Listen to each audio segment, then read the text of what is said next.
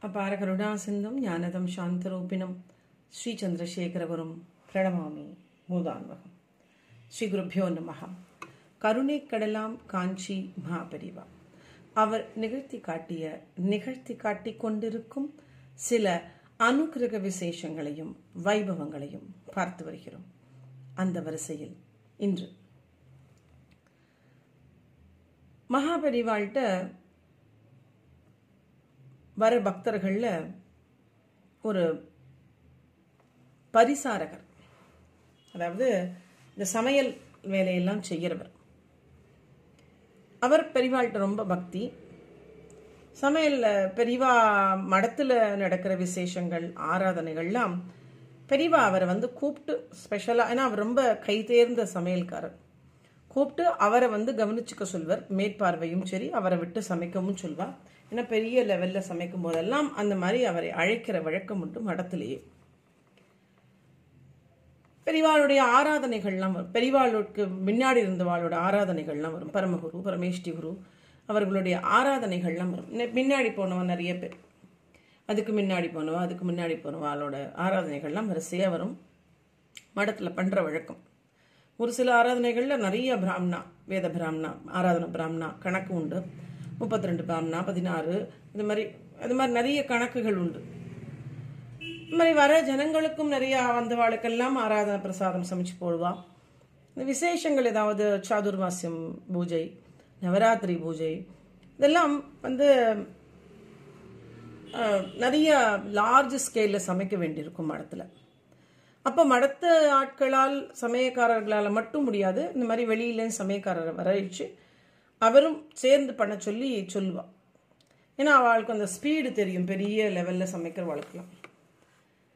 அதனால் அந்த பக்குவம் தெரியும். அதனால் அவரை வந்து ஒரு சமையல்காரரை வருஷா வருஷம் கூப்பிடுற வழக்கம் உண்டு. மடத்தில்.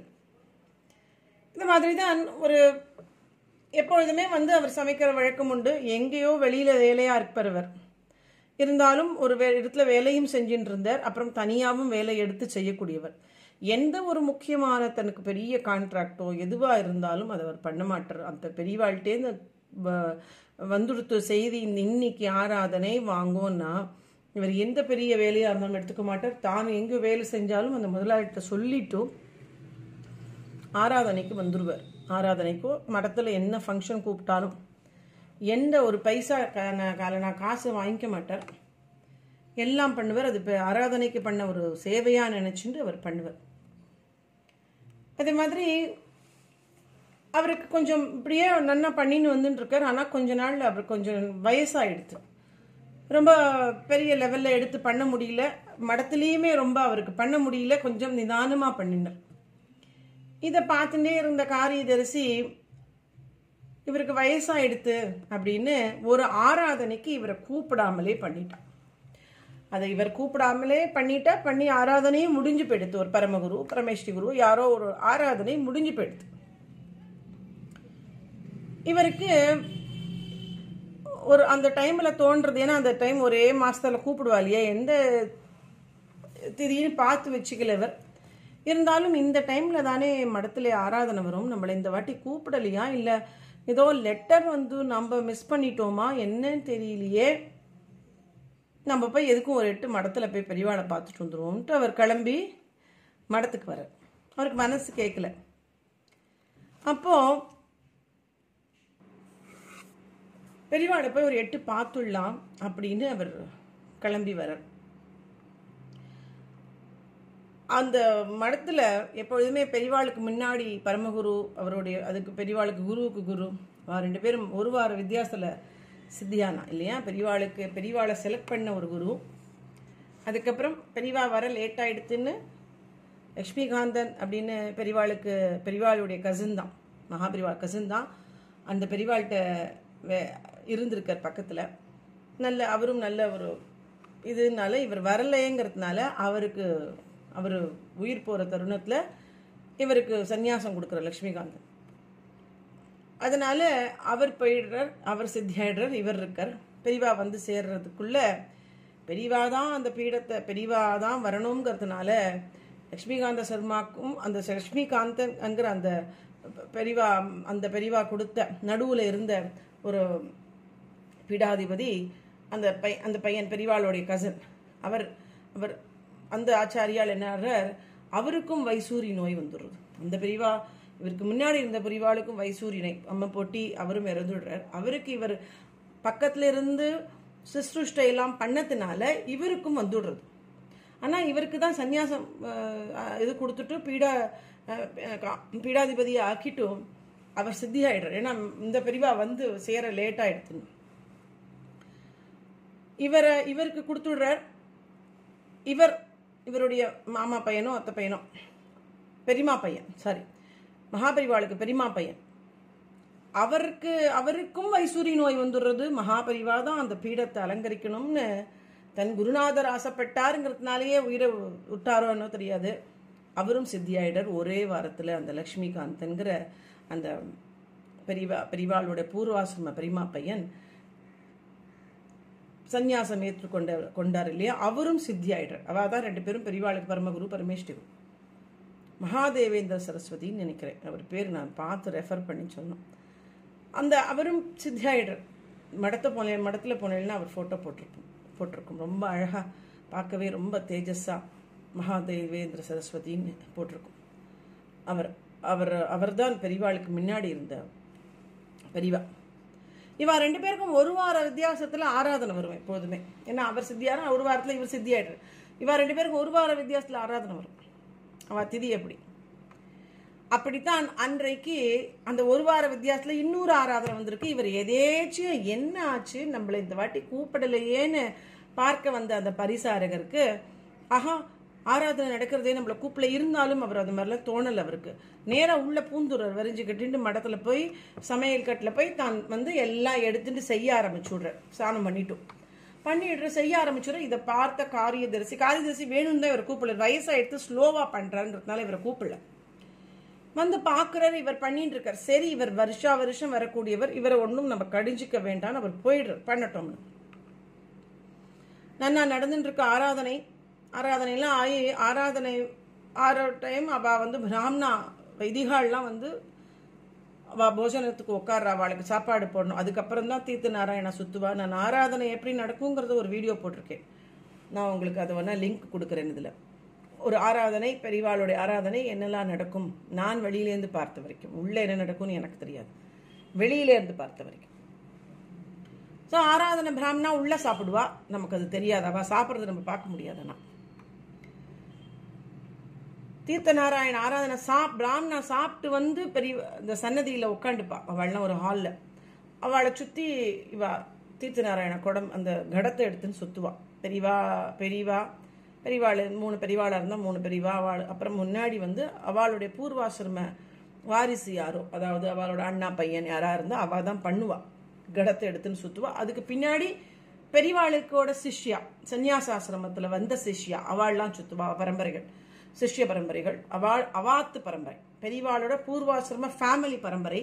அவளுக்கு பின்னாடி தான் சிஷ்ய பரம்பரைகள் அதாவது சந்நியாச வாழ்க்கையில வந்த சிஷ்யர்கள் அவருடைய வாரிசுகள்.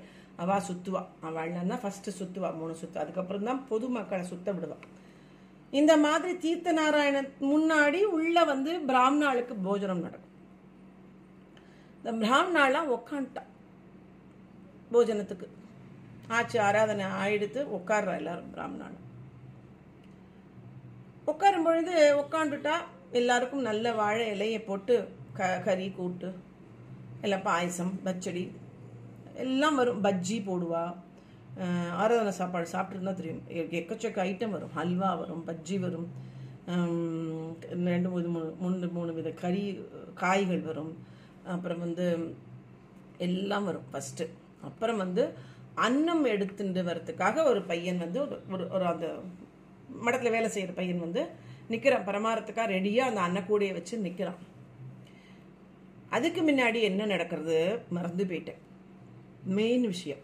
அதுக்கு முன்னாடி அவ சாதம் வடிச்சு கொட்டின்னு இருக்கா பார்த்தீங்களா இவர் கொஞ்சம் நிதானமா பண்றார். ஏதோ முடியல இவருக்கு. அதை பண்ணினதுனால என்ன ஆயிடுது? பார்க்காம விட்டுட்டார். நல்லா பலபலான்னு இறக்கிறதுக்கு பதிலாக குழஞ்சு போயிடுறது சாதம். அந்த டைம் பார்த்து இந்த காரியதரிசி மேனேஜர் மடத்து மேனேஜர் வர சாதம் குழஞ்சிருக்கிறத பார்த்துடுற பார்த்துட்டு நான் அதுக்கு தான் சொன்னேன் உங்களை. உங்களுக்கு வயசாயிடுத்து உங்களால் இதெல்லாம் முடியாது. இந்த மாதிரி ஏதாவது பண்ணுவேன்னு தெரிஞ்சுதான் நான் உங்களை நான் கூப்பிட்றத நிறுத்திட்டேன். நீங்களா கொஞ்சம் ஒதுங்கிக்கணும். அதுதான் மரியாதை அப்படின்னு கடிஞ்சு பேசிவிடுறார் அந்த பரிசாரகர்.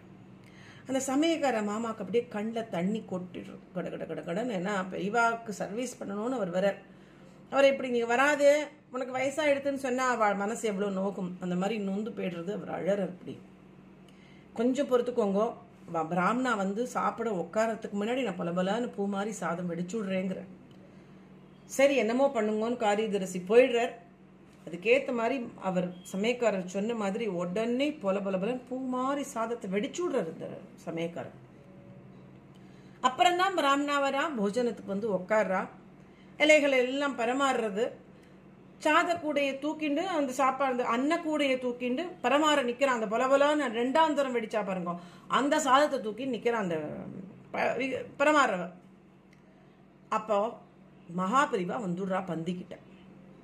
பெரியவா வந்தோடனே பிராமணாலாம் எழுந்துக்கிறாக பெரியவா வந்திருக்கோம் உட்காருங்க உட்காருங்க நீங்களே எழுந்துக்கூடாதுன்னு சொல்லிட்டு எல்லாம் திருப்தியாக சாப்பிடுங்கோ. அப்படின்னு சொல்றாரு. போஜனம் எல்லாரும் திருப்தியா பண்ணணும்னு பெரியவா சொல்லிட்டு பார்க்குறார் கூடையில இந்த பையன் சாதம் வச்சிருக்கான் அன்ன கூடையில. என்னது இதுங்கிற. இல்லை அன்னம் பரமாறுறதுக்கு பிராமணாளுக்கெல்லாம் அப்படிங்கிறாங்க இப்படி உதிரி உதிரியா இருக்கே. சாதம் கொஞ்சம் குழவா இருக்க வேண்டாமா? இந்த மாதிரி உதிரியா பண்ணா எப்போதுமே ஒருத்தர் ஒருத்தர் இலையிலேருந்து இன்னொருத்தர் இலைக்கு அந்த பருக்க விழப்படாது. இப்படி உதிரி உதிரியா அந்த பருக்க அடுத்த இலைக்கு உது உளுந்துரும். எப்போதுமே குழவா இருக்கணும் சாதம். கொஞ்சம் குழவா இருக்கணும். அப்படி இருந்தா அது வந்து சாம்பாரோடையும் நல்லா கலந்துக்கும். ரசத்தோடையும் கலந்துக்கும். கலந்துட்டு நன்னா இருக்கும். வயத்துக்கும் ஹிதம் அப்படிங்கிறா பெரியவா இப்படி பிராமணர் பிராமணர்களுக்கையும் இந்த மேனேஜரும் நிக்கிறார். ஏன்னா பிராமணாலாம் உட்காந்து பரமாற அவர் மேற்பார்வையிடுறதுக்காக அந்த மேனேஜர் நிக்கிறார். குறைவாக இருக்கணும். அதுதான் வயிற்றுக்கும் ஹிதம். இது என்ன இப்படி வெடிச்சிருக்கு? அப்புறம் மேனேஜரை பார்த்து பெரியவா கேட்குறா நீ வழக்கமாக வர சொல்கிற சமயக்காரரை வர சொல்லுறியோ அப்படிங்கிறா. தெரியாத மாதிரி கேட்குறா இல்லை பெரியவா அவர் அவர் வடித்த சாதம் குழஞ்சு கொடுத்தோ ரெண்டாம் சாதம் வடிக்க சொன்னது. சொல்லித்து ஓ நீ தான் வந்து சொன்னியோ? அவருக்கு அவருக்கு வந்து வெடிக்கிறதுக்கு பக்குவம் தெரியல. அப்படின்னு நீ சொல்லி கொடுத்தியோ பக்குவத்தை? அப்படிங்கிற. நீ அவளுக்கெல்லாம் பக்குவமாக வடிக்க தெரியும். நீ ஒன்றும் சொல்லி கொடுக்க வேண்டிய அவசியமே இல்லை. அப்படிங்கிற. சாதம் குழவாக தான் இருக்கணும். அந்த சாதத்தை கொண்டு வந்து போடு அப்படிங்கிற. அவர் சரியாக தான் வடிச்சிருக்கார். நீ புதுசாக அவருக்கு அத்தனை வருஷம் சமைச்சவருக்கு நீ ஒன்றும் சொல்லி கொடுக்க வேண்டிய அவசியம் இல்லை அப்படிங்கிற. குழைவாக இருக்கணும் அப்படிங்கிற. வாழ்க்கையிலேயே குழைவு வந்தாதான் எல்லாத்தோடையும் கலந்து அந்த நிதானம் வரும். எல்லாத்தோடையும் கலந்து அட்ஜஸ்ட் பண்ணி போறதுக்கு முடியும் இல்லையா? வாழ்க்கையிலையும் குழைவு வேணுங்கிறத சொல்லாம சொல்றா பெரியவா. ஒரு மனிதனுக்கு அது வந்து சமையலுக்கு மட்டும் சொன்ன ஒரு இல்லை வாழ்க்கையின் சாரத்திற்கும் சொன்ன ஒரு ஒரு விஷயம் பெரியவா அன்னைக்கு எவ்வளோ அழகாக சொல்லியிருக்கா. குழைவு வந்தாதான் எல்லாத்தோடையும் இழகிண்டு போகும் அது. சாம்பாரோடையும் ரசத்தோடையும் கலந்து இழகிக்கும் அதே மாதிரி தான் வாழ்க்கையிலையும் குழைவு வேணும்.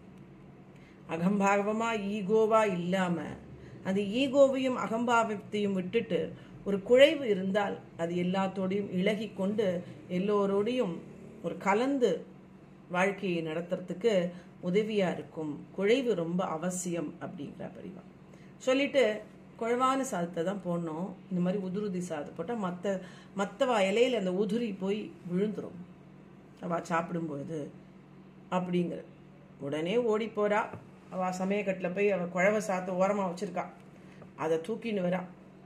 இதை உள்ளேந்து கேட்டுட்டு இருந்த சமயக்காரருக்கு கண்ணில் திருப்பியும் அவர் கண்ணீர் வருது. ஆனால் இந்த வாட்டி ஆனந்த கண்ணீர். தான் வெடிச்ச சாதத்தை பெரியவா ஏத்துட்டான்னு ரொம்ப ஆனந்த கண்ணீர். தான் தப்பு பண்ணலே அப்படிங்கிறதுக்கு அவருக்கு ஒரு சாட்சி. அவர் இந்த ஆரியதரிசிக்கு நல்ல ஒரு அறிவுரையும் சொல்லி அவர் வந்து அவருக்கு எல்லாம் தெரியும் நீ ஒன்றும் புதுசாக சொல்லி கொடுக்க வேண்டாம். அப்படின்னு சொல்லிட்டு உள்ள போறா பெரியவா. அதுக்கப்புறம் இந்த குழைவான சாதத்தை தான் போடுறா. எப்பவுமே பெரியவா சொல்றது கரெக்டு தானே. பிழை குழை சாதம் கொஞ்சம் குழஞ்சிருக்கணும். வில்லு வில்லா வேற வேறையா இருந்தா வயிற்றுக்கே நல்லதில்லை தொண்டையிலையும் இறங்காது மென்னை அடைக்கும். அது மாதிரி பூ பூவா இருந்தாலுமே உதிரும். கொஞ்சம் குழஞ்சி இருந்தாலும் வய வயசானவா.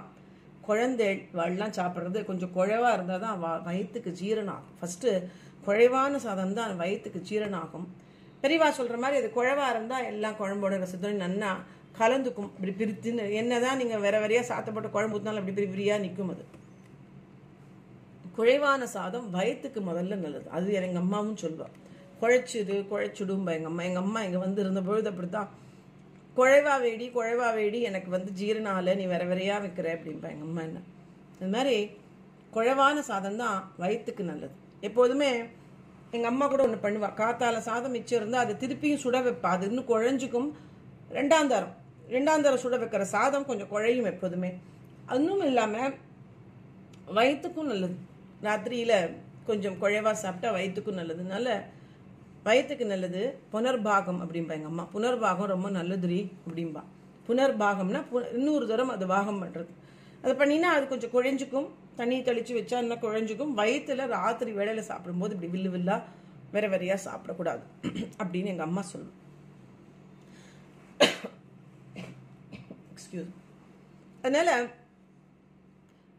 பெரியவாளும் அதே தான் சொல்கிறான் அந்த காரியதரிசிக்கும் ஒரு பாடம். இந்த மாதிரிலாம் உன்னோட வேலை நீ வந்து புதுசாக எதுவும் சொல்லி தர வேண்டாம் அவருக்கு. அவரே வந்து சமைக்கட்டும்ங்கிற மாதிரி தெரியாத மாதிரி கேட்குறா பாருங்க. ஓ நீ வந்து விளக்கமாக கூப்பிடுவர கூப்பிடலையோ? அப்படின்னு. அதுக்கப்புறம் ஜாம் ஜாம்னு எல்லாருக்கும் குழைவான சாதம் பிராமணாலாம் திருப்தியாக அபாடா வயிற்றுக்கு நன்ன இளகிய சாதமாக சாப்பிட்றா. எதுக்குன்னா அது அந்த அந்த பரிசாரகிறதுக்கு அப்புறம் வந்து சொல்லிட்டு நமஸ்காரம் பண்ணிட்டு போகும்பொழுது அவருக்கு பழம் அந்த வாட்டி ஸ்பெஷலாக அவருக்கு ஷால் போத்த சொல்லி மரியாதை பண்ணி அந்த காளிதாசரை விட்டு அதுக்கப்புறம் அவருக்கு வேணுங்கிற வேணுங்கிறது இல்லை அவர் அவர் கேட்காமலே அவருக்கு நிறைய தட்சணை கொடுத்து அவருக்கு அன்னைக்கு பைசாவும் நிறையா கொடுத்து அமிச்சாராம் பெரியவா இவரை நீ வேண்டான்னு கூப்பிட்ட கூப்பிடானான்னு இருந்தேயோன்னு நான் எவ்வளோ மரியாதை பண்ணுறேன் பாருன்னு அவருக்கு அத்தனை மரியாதை பண்ணி அன்னைக்கு அமிச்சாராம் பெரியவா அப்பேற்பட்ட கருணாமூர்த்தி பரிவா. இல்லையா? வழக்கமாக வரவர் வயசாயிடுத்துன்னு ஒதுக்காதே. அவரை நீ கலந்து அவரையும் கூப்பிடு. எக்ஸ்பீரியன்ஸ்டு ஹேண்ட் எப்பவுமே நல்லது இல்லையா? வயதானவர்கள் அவர்களுடைய அனுபவம் ரொம்ப வயசு கூட இருக்காது. அவர்களுடைய அனுபவம் அப்படி. இது படிக்கும் பொழுது இன்னைக்கு நான் நம்ப மாட்டேன். இது நான் படிக்கும் பொழுது என் கண்ணில் தண்ணியே வந்துருச்சு இப்போ வரல. நான் படிக்கும் பொழுது அப்படியே அழுதேன்.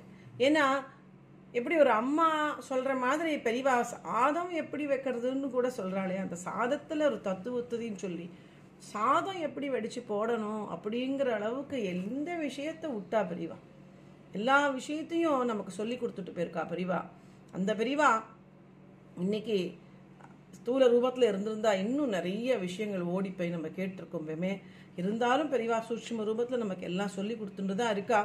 இருந்தாலும் சொல் இந்த இதை படிக்கும்பொழுது ஒரு ஒரு அம்மா மாதிரி சாதம் எப்படி வடிக்கணும்? அதை கூட சொல்லி கொடுத்துருக்காளே எல்லாருக்கும். அதில் ஒரு வாழ்க்கை தத்துவத்தையும் சொல்லி அதை கூட சொல்லி கொடுத்துருக்காளேன்னு அழுக வந்தது. பெரியவா இப்படி சாதம் அடிக்கிறது கூட சொல்லி கொடுத்துருக்கேன் பெரியவா. நீங்கள் எத்தனை விஷயம் சொல்லி கொடுத்துட்டு போயிருக்கீங்க எங்களுக்கு? இது போருமே வாழ்க்கைக்கு நம் வாழ்க்கைக்கு பாடம் எங்கேருந்து கற்றுக்கொள்ள வேண்டும்? பெரிவாளுடைய அறிவுரைகளை படித்தாலே போரும் நம் வாழ்க்கைக்கு பாடம் போதிய பாடம் என்ன? நமக்கு இன்னும் நம்ம வாழ்நாள் முழுக்க படிச்சே முடிக்க முடியாது. ஃபாலோ பண்ண கூட முடியாது. அந்த அளவுக்கு பெரியவா சொல்லி கொடுத்துருக்கா. அப்படின்னு நினைக்கும் பொழுது இன்னைக்கு நிஜமா கண்ணில் தண்ணீர் வந்தது கண்ணீர் வந்தது. இந்த சாதம் அடிக்கிற பக்குவம் கூடவா பிரிவா சொல்லி கொடுப்பா அப்படின்னு தோணுது. அது மாதிரி மகாபரிவாளை எப்பொழுதும் நம் பக்தி பண்ணிட்டு ஆத்மார்த்தமாக மகாபரிவாளை நம்ம துணைக்கு வாங்குவோம் பெரியவான்னு சொன்னால் போகிறோம் நம்மளோட பெரியவா இருப்பா.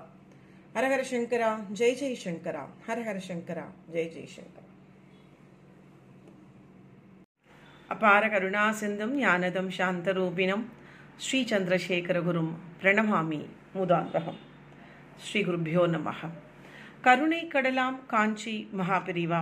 அவர் நிகழ்த்தி காட்டிய நிகழ்த்தி காட்டிக் கொண்டிருக்கும் சில அனுகிரக விசேஷங்களையும் வைபவங்களையும் பார்த்து வருகிறோம். அந்த வரிசையில் இன்று. மகாபரிவாள்கிட்ட எத்தனையோ பக்தா பெரிவாழ்கிட்ட அவளுக்கு ஏற்பட்ட அனுபவங்கள் ஒன்றொன்றும் அப்படி ஒரு அதிசயமான அனுபவங்கள். அப்படி ஒரு அற்புதங்கள் பெரிவா ஒவ்வொரு ஒவ்வொருத்தர் வாழ்க்கையிலையும் நடத்தின்னு இருக்கா பெரிவா இன்னமும் பெரிவாளோடையே அவள் ட்ராவல் பண்ணிட்டு இருக்கா பெரிவா தன்னோடையே இருக்கிற மாதிரி நினச்சிண்டு அதான் இருக்கிற மாதிரி நினச்சா பெரிவா அவளோடய இருக்கா. நான் உன்னோட இருப்பேன் அப்படின்னு அவள் வேர்ட்ஸ் பெரியவா அவளுக்கெல்லாம் வார்த்தைகள் கொடுத்ததுனால பெரியவா இன்னமும் அவர்கள் வாழ்க்கையில் அதிசயங்களும் அற்புதங்களும் பண்ணிட்டு தான் இருக்கா பெரியவா அனுகிரகங்களும் பண்ணிட்டு தான் இருக்கா இல்லையா?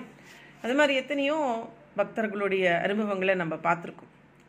இந்த மாதிரி ஒரு வரிசையில் ஸ்ரீ வெங்கட்ராமன் அப்படின்னு ஒருத்தர். அவருக்கு எல்லாரும் கூப்பிடுறது வந்து கண்ணன்னு கூப்பிடுவா.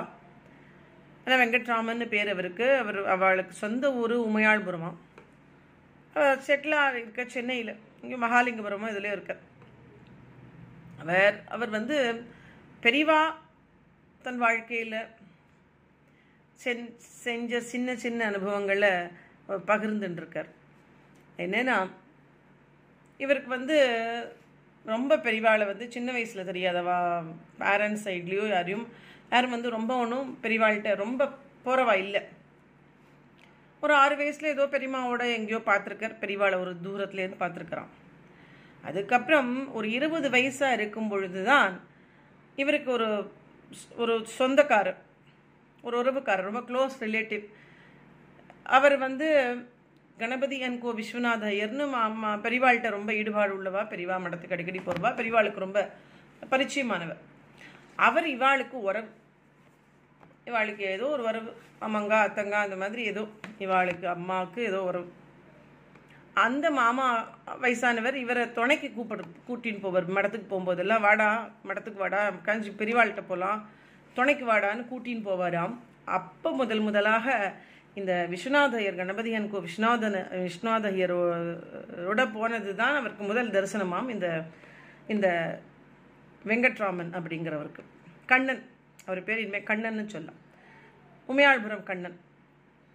அவருக்கு அப்போ தான் ஒரு அனுபவம் முதல்ல பார்க்குறாராம் முதல் முதல்ல அவர் வந்து பெரிவாளை பார்த்தது வந்து ஓரிக்கையில் போய் பார்த்தாராம் பெரிவாள். முத முதல்ல.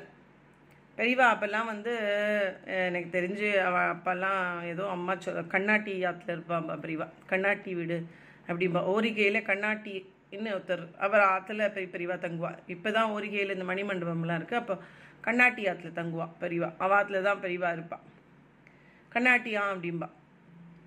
அந்த ஆற்றுல இருக்கும் பொழுது போய் பார்த்துருக்கார். இப்போ பெரியவா வந்து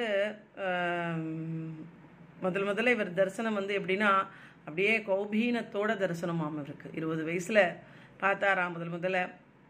பார்த்த கண்டவர் வெண்டிலர் அப்படிங்கிற மாதிரி பெரியவாளை பார்த்த உடனே அவருக்கு ரொம்ப பிடிச்சி போச்சான் கௌபீனத்தோட ஒரு தரிசனமாம். நல்ல அப்படி ஒரு பகவான் குருநாதர் அப்படி தரிசனம் கொடுத்துருக்கார் இவருக்கு முதல் தரிசனம். அந்த கௌபீனத்தோட தரிசனம் நானும் பண்ணியிருக்கேன். அப்பேற்பட்ட பாக்கியம் கிடச்சிருக்கு. எனக்கும் நான் நிறைய பார்த்துருக்கேன். அந்த மாதிரி பெரியவா அடிக்கடி அப்படி உட்காண்டிருப்பான் ஒன்றும் வேஷ்டியை நம்ம இந்த பெரியவா மாதிரிலாம் ப்ராப்பராக வயசானப்புறம் நான் பார்த்தது ரொம்ப ஏஜ் ஆனப்புறம் தானே நான் பார்த்தேன். எனக்கு தெரிஞ்ச பிரிவாக அப்படித்தான். சின்ன வயசு பிரிவாக எனக்கு தெரியாது. வயசான அப்புறம் அப்புறம் தானே நான் பார்த்தேன். மேபி எண்பதுக்கு அப்புறம் தான் நான் பார்த்தேன். எண்பத்தி ரெண்டு எண்பத்தி மூணு ஒரு என்ன கர்னூல் கேம்ப்லேருந்து எனக்கு மகாபெரிவாளை ரொம்ப தெரியும். அப்போ வந்து அப்போ பெரியவா வந்து அப்போ ரொம்ப வயசாகிடுது பெரியவாளுக்கு அப்போ.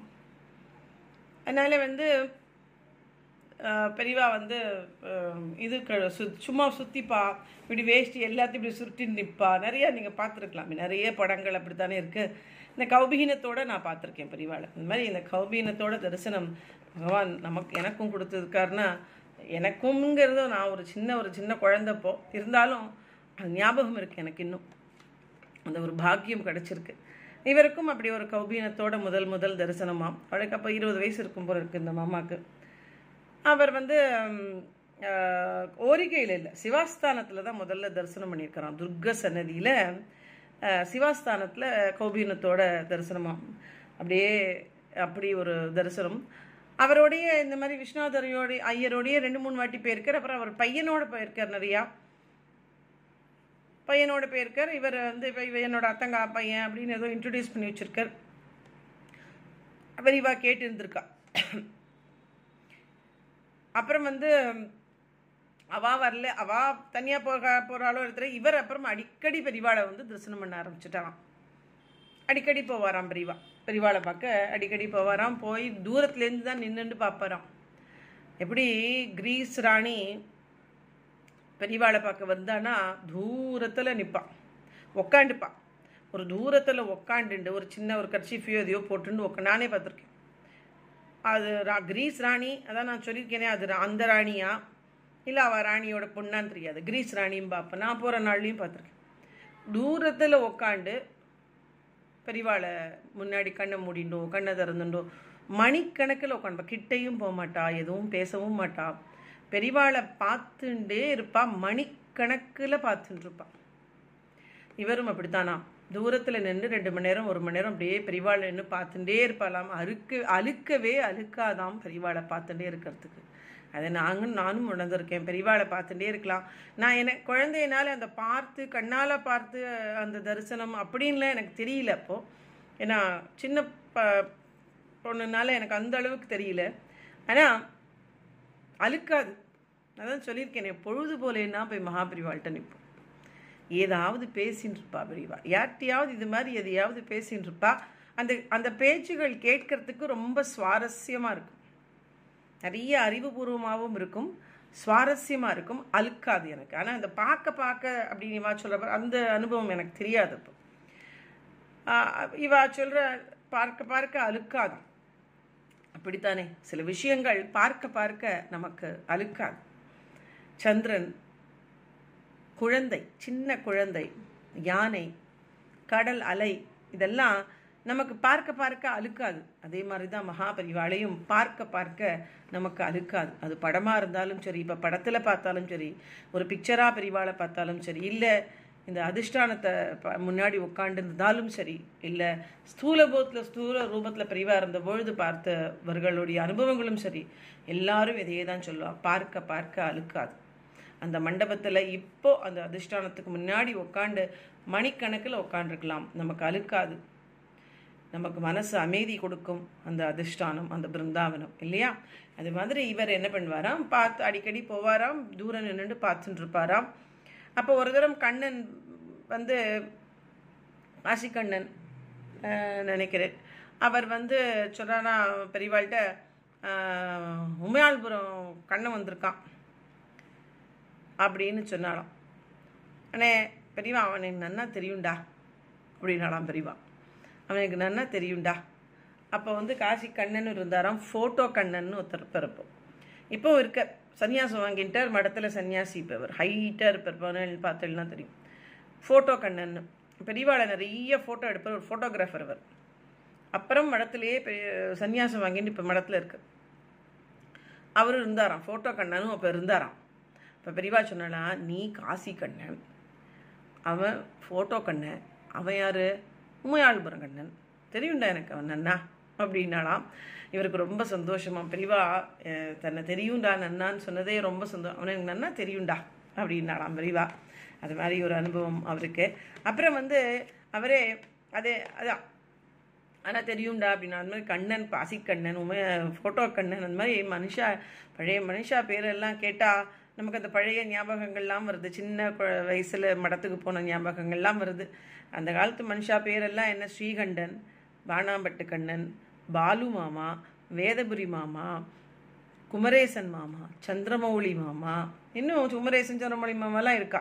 மடத்தில் இருக்கா? சந்திரமௌழி மாமா பார்க்க முடியல. ஆனால் குமரேசன் மாமாவை லாஸ்ட் டைம் கூட பார்த்தேன். அது மாதிரி அவள்லாம் இருக்கா. அப்புறம் வந்து இன்னும் திருக்குலா ஒரு அமூர்த்தி மாமான்னு இருந்தேன் அவர் வந்து ரொம்ப இதாக இருப்பார். பெரியவாளுக்கு அவரும் வந்து நிறைய கைங்கரியம் பண்ணியிருந்தார். திருக்கலாபுராமூர்த்தி மாமா அப்புறம் வந்து ஏகாம்பரம் மாமான்னு இருந்தார். அவரும் வந்து பெரியவாள்கிட்ட ரொம்ப அந்த காலத்து மனுஷாவள ருக்வேத வைத்தா மாமா சிம்சன் வைத்தா மாமா சிம்சன் வைத்தா மாமா இப்போ ரீசெண்டாக காலமாயிட்டு. சிம்சன் வைத்தா மாமா அது மாதிரி சந்திரமௌழி அது லேட்டர் லேட்டர் ஸ்டேஜில் இவாளாக இருந்தால் எப்போதுமே இவ லேட்டர் ஸ்டேஜில் ரவி ராதாகிருஷ்ணன் அது அவள்லாம் வந்து கொஞ்ச நாள் பெரியவாள்கிட்ட ரொம்ப க்ளோஸாக சர்வீஸ் பண்ணிட்டு இருந்தா அவள் அரக்கோணம் பாலு மாமா வேதபுரி இவாள்லாம் பழைய மனுஷா. அப்புறம் வந்து இந்துவாசன் இவள் பேரெல்லாம். அவள்லாம் வந்து பெரியவாள்கிட்ட கடைசி காலம் வரைக்கும் பெரியவாள்கிட்ட வந்து அவள் வந்து தொண்டுகள் புரிந்து கொண்டு தான் இருந்தார்கள் அவள்லாம். பழைய மனுஷன் அவள்லாம் அவளுடைய பேர்லாம் கேட்கும்பொழுது நான் அவள்கிட்டலாம் இன்ட்ராக்ட் ரொம்ப பாலு மாமாவுக்கு இன்ட்ராக்ட் பண்ணியிருக்கேன். சந்திரமொழி மாமா குமரேச மாமாலாம் பேசுவாள் சந்திரா. இப்பவும் இருக்கார் சந்திரா மடத்தில். சந்திரான்னு ஒரு மாமா. எல்லோரும் எல்லாரும் ஓரளவுக்கு பேசுவானா ரொம்ப பேசுனது பாலு மாமா தான் நிறையா பேசுவார். என்னடி குட்டியும்பர் அந்த அந்த அளவுக்கு இன்ட்ராக்ட் இன்ட்ராக்ஷன் வேதபுரி மாமா பேசுவாள் அது மாதிரி மற்ற வாழையெல்லாம் தெரியும் எங்கள் அம்மாவுக்கு தெரியும். நான் ரொம்ப குழ சின்ன பொண்ணாக ரொம்ப அவளெல்லாம் நான் இன்ட்ராக்ட் பண்ணதில்லை. இந்த மாதிரி பழைய மனுஷாலாம் இருக்கா? இந்த எதுக்கு சொல்ல வரேன்னா இப்படி பேசினா மடத்தோடைய பேச்சுகள் பழைய விஷயத்துக்கெல்லாம் போகிறது இப்போ நன்னா அந்த மாதிரி நல்ல க ஒரு அனுபவம். மகாபெரிவாக இருந்தனால கொஞ்ச நாள் எனக்கு போகிறதுக்கான ஒரு ஒரு அனுபவம் கிடச்சிருக்கு. எண்பதுலேருந்து தொண்ணூற்றி நாலு வரைக்கும் போகிறதுக்கான அனுபவம் எனக்கு கிடச்சிருக்குன்னா எனக்கு ரொம்ப சந்தோஷம். அது ரொம்ப பாக்கியம். கடைசி கால பெரியவா கடைசி காலத்தில் இருந்த பொழுது நான் பார்த்தது என்னுடைய பாக்கியம் அது இல்லையா? அந்த மாதிரி அந்த அனுபவம் எல்லாம் இவர் கொஞ்சம் கொஞ்சமாக சின்ன சின்னதாக ஷேர் பண்ணுறான்னு சொன்னேன் இல்லையா? அதுக்கு தான் இந்த உமையாள்புரம் கண்ணன் வந்து அப்புறம் ப இன்னொரு தரம் ஒரு தரம் என்ன பண்ணியிருக்கார் இதுக்கு போயிருக்கார் ஓரிகை. அப்போ தான் வந்து இந்த கண்ணாட்டி அவள் அந்த அவள் வீட்டில் தங்குவா அப்படிம்பா பெரியவா பெரிவாபாத்தில் இருந்த பொழுது ஒரு பௌர்ணமி மூன்றாம் பிறை. பௌர்ணமி அன்னைக்கு. அன்னைக்கு மத்தியானம் வந்து இவரும் போயிருக்கிறப்போ. அப்போ அவர் கண் முன்னாடி நடந்த ஒரு அதிசயத்தை அவர் சொல்கிறார் அப்போ வந்து பெரியவா இருக்கா? நிறைய பேர் வந்து பொது ஜனங்கள் பக்தாள்லாம் காஞ்சிபுரத்தில் இந்த மாதிரிலாம் வந்திருக்கா காஞ்சிபுரத்துலேருந்துலாம் எல்லாரும் பேசின்னு இருக்கா பெரியவா சில பேர் பெரியவாள்கிட்ட ஒரு இது மாதிரி பிரார்த்தனை மாதிரி பண்ணிக்கிறா. மழையே இல்லை காஞ்சிபுரத்தில் எல்லா இடத்துலையும். ரொம்ப வறண்டு போயிருக்கு. இந்த வர வழியில் இந்த லேக்கு பார்த்தோம். இந்த ஏரி அதுவும் ரொம்ப ஒன்றுமே இல்லை வறண்டு போயிடுத்து. மழையே இல்லை பெரியவா அப்படின்னு பெரியவா தான் அனுகிரகம் பண்ணோம்னு எல்லாரும் நமஸ்காரம் பண்ணுறா பெரியவா சிரிச்சுக்கிறா. சிரிச்சின்னு உள்ளே போய்ட்றா. அப்புறம் வந்து சாயங்காலம் அப்போ பௌர்ணமி அன்னைக்கு. அதனால பெரியவா சந்திர தரிசனம் பண்ணுவான் அன்னைக்கு. குமரேசன் மாமா தான் இருந்தார். இவரும் இருக்கார். அப்போ குமரேசன் மாமாட்ட பெரியவா சொல்கிறார் குமரேசா இந்த சந்திரன் எந்த பக்கம் வசந்திருக்கு? அப்படிங்கிற. குமரேச மாமா பார்த்து வடக்கு பசம் பக்கமாக வசந்திருக்கு பெரியவா அப்படின்ற உடனே பெரியவா வடக்கு உயர? அப்படின்னு கேட்குறா உடனே இவருக்கு புரியல குமரேச மாமா வடக்கு உயர? அப்புறம் சொல்கிறார் வடக்கு உயர நீர் உயரம் நீர் உயர அப்படின்னு பெரியவா கேட்குறா வரப்புயரம் அப்படின்றான். உடனே வரப்புயர வரப்புயர உயர கோல் உயரும் அப்படின்னு ஏதோ வரும் இல்லையா? வர கோல் உயரும் அது மாதிரிலாம் வரும். வடக்கு வரப்பு உயர நீர் நீர் நீர் உயர வரப்பு உயரும் வரப்பு உயர கோல் உயரும் அது மாதிரி ஒரு இது இருக்கு இல்லையா? அதை பெரியவா மாற்றி மாற்றி சொல்கிறான் நீர் உயர வரப்பு உயரும் வரப்பு உயர கோல் உயரும் அப்படின்னு அவர் சொல்கிறார் அப்படி சொல்லிட்டு சிரிச்சுட்டே போகிறார் அது என்ன அர்த்தம்னா வடக்கு நோக்கி இருக்குது அதனால் நீர் உயரும் வரப்பு உயரும் கோல் உயரும் அப்படின்னு சொல்லிட்டு போகிறோம் என்னன்னா அன்னைக்கு இதை சொல்லிட்டு சிரிச்சுட்டே உள்ளே போனாலும் நான் பெரியவா என்ன மழை இல்லைன்னு பிரார்த்தனை பண்ணினா இல்லையா? அன்னைக்கு ஒரு ஏழரை மணிக்கு கொட்டி தீத்துருத்தான் மழை. இவர் கண்ணால் அந்த அதிசயத்தை பார்த்தாராம் இந்த உமையாள்புரம் கண்ணன். கொட்டி தீத்துருத்தான் ஒரு ஏழரை மணிக்கு அப்படி பின்னி கழட்டிடுத்தான் மழை. பெரியவா அதுதான் அதை சொல்கிறா வரப்புயர நீர் உயர். நீ நீர் உயர வரப்புயரும் வரப்புயர கோல் உயரும்.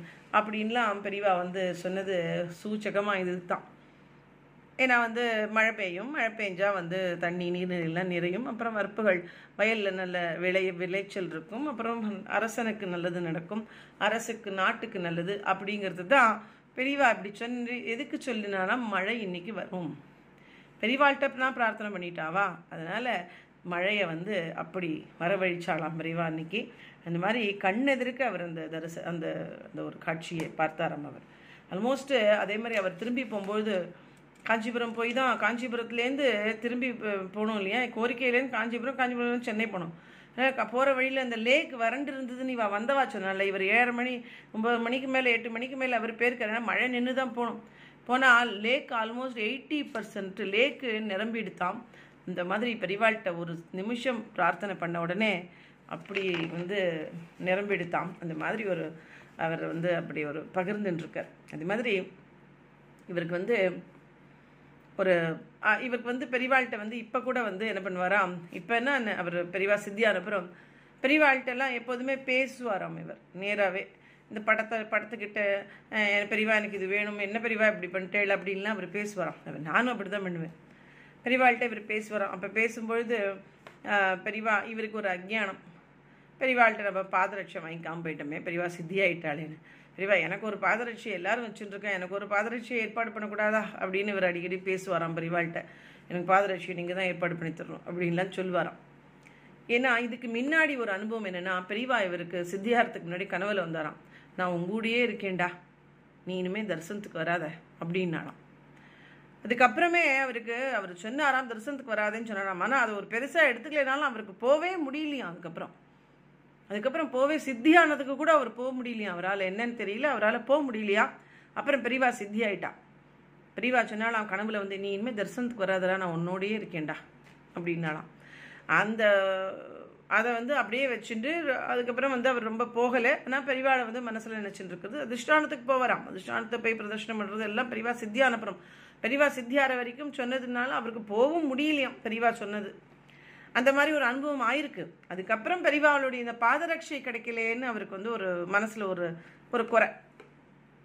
அப்புறம் தான் நேராக பெ பெரியவாள்கிட்ட இப்படி பேசிப்பார் என்ன மாதிரி அது மாதிரி பெரியவா எனக்கு வந்து பாதரட்சி நீங்கள் இப்படியா ஏற்பாடு பண்ணி கொடுங்க அப்படின்னு. இவர் வந்து எப்போதுமே பெரியவா வந்து இவருக்கு ஒரு என்ன இவருக்கு மனசில் ஒரு கேள்வி இருந்தாலும் உடனே அன்னைக்குள்ளே பெரியவா ஒரு ஆன்சரை கொடுத்துருவாராம் எது மூலமாகவோ அது ஒரு அலமாரி நிறைய புக்ஸ் வச்சுருக்கார் பெரியவாளுடைய அனுபவங்கள்லாம். சிலது அப்படி திறந்து இப்படி பிரிப்பாராம் அதில் ஆன்சர் இருக்குமா அவருக்கு? அப்படியே கரெக்டாக அவருக்கு என்ன வேணுமோ அந்த ஆன்சர் அதில் இருக்குமா? இந்த மாதிரி பாதரட்சை வேணும் பாதரட்சம் வேணும் அன்றைக்கி ரொம்ப அன்னி ஒரு நாள் ரொம்பவே அவருக்கு தோணித்தான். சரின்ட்டு போய் அந்த புக்கை அலமாரியிலேருந்து திறந்து பார்த்தாராம். திறந்து பார்த்தா அது சும்மா அப்படியே அப்படி திறப்பாராம். அதில் என்ன வருதோ அதை தனக்கு ஆன்சராக வச்சுப்பாராம் அவர். அது மாதிரி அவர் திறந்தாராம். திறந்தா அதில் ஒரு அனுபவம் போட்டிருக்கான் அதில் ஒரு பக்தர் பாதராட்சி வேணும் பாதராட்சி வேணும் பெரியவா முன்னாடி நின்றுட்டே இருக்கிறான் அவர் பெரியவா சொன்னாலாம் அதில் பதில் போட்டிருக்கு பெரியவாளுடைய பதில். ஏண்டா நான் தான் உன்னோடையே இருக்கேன்னு சொன்னேனோனோ அப்புறம் எதுக்கு பாதராட்சி வேணும் பாதராட்சி வேணும்னு கேட்டுட்டே இருக்க நீ? அப்படின்னு அதில் போட்டிருக்கு அப்படியே. ஒரு பக்தர் பாதராட்சி வேணும்னு கேட்குறேன் ஏண்டா நான் தான் உன்னோடயே இருக்கேன்னு சொன்னேன்னு அப்புறம் எதுக்கு உனக்கு பாதராட்சி எல்லாம்? அப்படின்னு கேட்டாலாம் இந்த வரிகள் அப்படியே அவருக்கு இப்போ பாதரட்சை வேணும் பாதரட்சை வேணும் காத்தாலேன்னு தோணின்றதுக்கும் இந்த புக்கை இப்படி திறந்து பார்த்தோன்னே ஏண்டா நான் தான் உன்னோடயே இருக்கணும்? இருக்கேனோ உனக்கு எதுக்கு அப்புறம் பாதரட்சை? அப்படின்னு கேட்டாலும் உண்மைதானே? இவருக்கு முன்னாடியே அவர் சொல்லியிருக்கேன் நான் உன்னோடயே இருக்கேன்டா நீ இனிமேல் தரிசனத்துக்கு கூட தரிசனத்துக்கு கூட நீ வர வேண்டாம் நான் தான் உன்னோடயே இருக்கேன்னு சொன்னவருக்கு. அப்புறம் எதுக்கு பாதரட்சை? அதுதான் பெரியவாஜன் சொன்ன, உன்னோடயே நான் இருக்கேன் என்னன்னு உனக்கு எதுக்கு பாதரட்சை? அப்படின்னு அவர் சொன்ன அந்த படிச்சாராம் அந்த அனுபவத்தை. படிச்சுட்டு ஆஹா இதான் நமக்கு ஆன்சர் ஆஹா. உடனே கொடுத்தாராம் பிரிவா. ஆச்சரியமா இருந்துதான். என்ன வேணும்னோ அதுக்கு ஏண்டா நான் தான் உன்னோட இருக்கேன்னு சொன்னேனோனோ அப்புறம் எதுக்கு உனக்கு பாதராட்சி? அப்படின்னு கேட்டாராம். அது அப்படியே பதிலாக ஆயிடுச்சு அதுக்கப்புறம் பாதரட்சைக்கு அவர் ஆசைப்படவே இல்லையா? இன்னி வரைக்கும் அத்தனை பெரியவாள்கிட்ட போய் ரொம்ப க்ளோஸ் பெரியவாள்கிட்ட பேண்டு வந்தவர் தான். ஆனால் அவர் வீட்டில் எல்லாம் பாதரட்சையெல்லாம் கிடையாது. எனக்கு பாதரட்சியே கிடையாது. என் பெரியவாளே என்கிட்ட இருக்கா? எனக்கு எதுக்கு பாதரட்சை? அப்படின்னு அவர் சொல்கிறார் அக்கார் உண்மைதானே? எனக்கும் பாதரட்சியெல்லாம் கிடையாது. எங்கிட்டையும் பாதரட்சி எனக்கும் தான் இந்த மாதிரி ஒரு அப்பப்போ ஒரு அக்ஞானத்தில் மனசஞ்சலம் வரும். ஆஹா நமக்கு மட்டும் பாதரட்சி இல்லையேன்னு. அப்புறம் என்ன பெரியவா நம்மளோட இருக்கா? நமக்கு எதுக்கு பாதரட்சி அப்படின்னு தோணும் எனக்கு. அதே தான் அதுக்கு எனக்கே இது ஒரு பதிலாக நான் எடுத்துக்கிறேன்.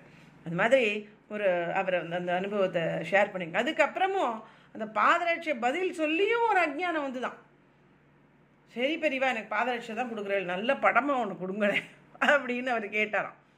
பெரியவாளை பிரதர்ஷனம் பண்ணிட்டே இருக்கும்பொழுது எனக்கு ஒரு படம் நீங்கள் கொடுக்கணும். அவர் எப்போ போனாலும் நூற்றி எட்டு பிரதர்ஷனம் பண்ணுவானா அதிர்ஷ்டானத்தை. எங்காத்துக்காரன் எப்போ போனாலும் நூற்றி எட்டு நூற்றி எட்டு பிரதர்ஷனம் பண்ணாமல் இருக்க மாட்டேன் எங்காத்துக்காரர் என்னால் வந்து ஒரு பன்னெண்டு இருபத்தஞ்சு அப்படி பண்ணுவேன். ஆனால் வெடிக்காத்தால் போக முடிஞ்சதுன்னா பண்ணிடுவேன். கூட்டம் இருந்தால் பண்ண முடியறதில்ல. எங்காத்துக்கார் வெடிக்காத்தாலேயே போயிடுவார். நான் குழந்தைய எழுப்பி நான் என் ரூம்லேருந்து கிளம்பி நான் வரத்துக்குள்ளே அவர் பிரதர்ஷனம் பண்ணிட்டு உள்ளே ரூமுக்கே வந்துடுவேன் என் என் குழந்தை எழுந்துக்க மாட்டாள் எனக்கு. அப்புறம் போனேன்னா கூட்டம் வந்துடுது நூற்றி எட்டு பண்ண முடியறதில்ல. ஆனால் பண்ணியிருக்கேன் நானும் நூற்றி எட்டு பண்ணியிருக்கேன் ஒரு வாட்டி ரெண்டு வாட்டி. எங்காத்துக்கார் எவ்ரி டைம் பண்ணுவார். இவரும் அப்படித்தான். நூற்றி எட்டு பிரதர்ஷனம் பண்ணாமல் இருக்க மாட்டாராம். முதல் நாலு பிரதர்ஷனத்தில் தோணித்தான். நல்ல ஒரு படமாக நீங்கள் எனக்கு கொடுங்க பிரிவான்னு மனசில் ஒரு படம் வேற உதிக்கிறதாம் அவருக்கு. ஏதோ சொல்கிறார் அவர். அதாவது அந்த ம், பெரியவா எங்கேயோ நிற்கிற மாதிரி ஒரு படம் ரொம்ப ஃபேமஸ் அகோபெலத்தில் கணத்தங்கரையிலையோ ஏதோ சம்திங் கணத்தடியிலையோ அந்த கிணறுல உள்ள அந்த இறங்குமே. அந்த மாதிரி இதில் ஒன்று அந்த ஒரு படம் ஒரு ஃபேமஸ் படம் இருக்கான் அந்த படம் மனசில் வந்து அவருக்கு புரிக்கிறது இந்த படம் நம்ம எப்படியாவது பெரியவா படத்தை நம்ம ஆற்றுல ஃப்ரேம் பண்ணிக்கணும். எனக்கு எப்படியாவது அந்த படத்தை எனக்கு கொடுங்க பெரியவா அப்படின்னு மனசில் நினச்சிட்டே அவர் வந்து பிரதர்ஷனம் பண்ணிட்டு இருக்கார். கொடுங்கன்னா அவர் பாவம் என் கையில் வந்து அப்படியே கொட்டு போடுங்க அப்படின்லாம் அவர் நினைக்கல. ஓகே அவர் மனசுலையும் நினச்சிக்கிறார். ப்ராக்டிக்கலாகவும் விக்னேஷ் ஸ்டுடியோவுக்கு போய் விக்னேஷ்கிட்ட போய் இந்த படத்தை சொல்லி நம்ம ஒன்று ஃப்ரேம் பண்ணி பாட்டுக்கணும் இந்த படம் நம்ம மனசில் உதிக்கிறது. நமக்கு அப்படின்னு தான் அவர் நினச்சிக்கிறார். பாவம். அவர் ஒன்றும் அப்படியே என் கையில் கொண்டு வந்து கொடுங்கோ போடுங்கோ அப்படியே அதிசயம் பண்ணுங்கோ மேலே இருந்து கொட்டுங்கோன்னுலாம் அவர் நினைக்கல. விக்னேஷ் ஸ்டுடியோக்கு போகலாம் போயிட்டு நம்ம அதை கேட்கலாம் அப்படின்னு நினச்சிட்டு இருக்கிறவர். அப்படியே அந்த ஆறாவது சுற்று வரும்போது பார்த்தா பெரியவா மடியில் அதிஷ்டானத்தில். பெரியவா மடியில் அந்த படம் இவ்வளோ பெரிய சைஸுக்கு அந்த படம் யாரோ வச்சுருக்கான் அதை பார்த்தோன்னே ஆஹா அதே படம் இருக்கேன்ட்டு. இந்த படத்தையே எனக்கு கொடுத்தா நல்லா தான் இருக்கும் பெரியவா அப்படின்னு சொல்லி நினச்சுட்டே திருப்பி நம்ம சுத்துறாரு அவர். இருக்கும்பொழுது இருக்கும் பொழுது சுற்றி முடிச்சு நூற்றி எட்டு பிரதர்ஷனமும் சு முடிச்சு நமஸ்காரம் பண்ணும்பொழுது உள்ள அந்த பெரியவாள்கிட்ட பூஜை பண்ணுறவர் பாராயணம் பண்ணிட்டு உட்காந்துருக்கார் அவர் எழுந்து வந்து ஒரு கல்கண்டு பிரசாதத்தோட இந்த படத்தை எடுத்து இவர் கையில் கொடுக்குறார். எப்படி இருக்கு பாருங்க. இந்த படம் ஒரு படம் எனக்கு ஏற்பாடு பண்ணி கொடுங்கன்னு கேட்டார். அதுலேயும் இந்த படம் எனக்கு மனசில் பதியறது இந்த படத்தை விக்னேஷ்ட போய் நாம் வந்து பிரிண்ட் போட்டுக்கணும்னு நினைக்கிறேன் ஆனால் அதே படம் யாரோ கொண்டு வந்து அந்த பெரியவாளுடைய அதிர்ஷ்டானத்து மடியில் வச்சிருக்கா. அதையும் சுற்றிட்டு அதுக்கு ஆசைப்படவும் இல்லை. எனக்கு அந்த படத்தை கொடுங்கன்னு அவர் கேட்கல.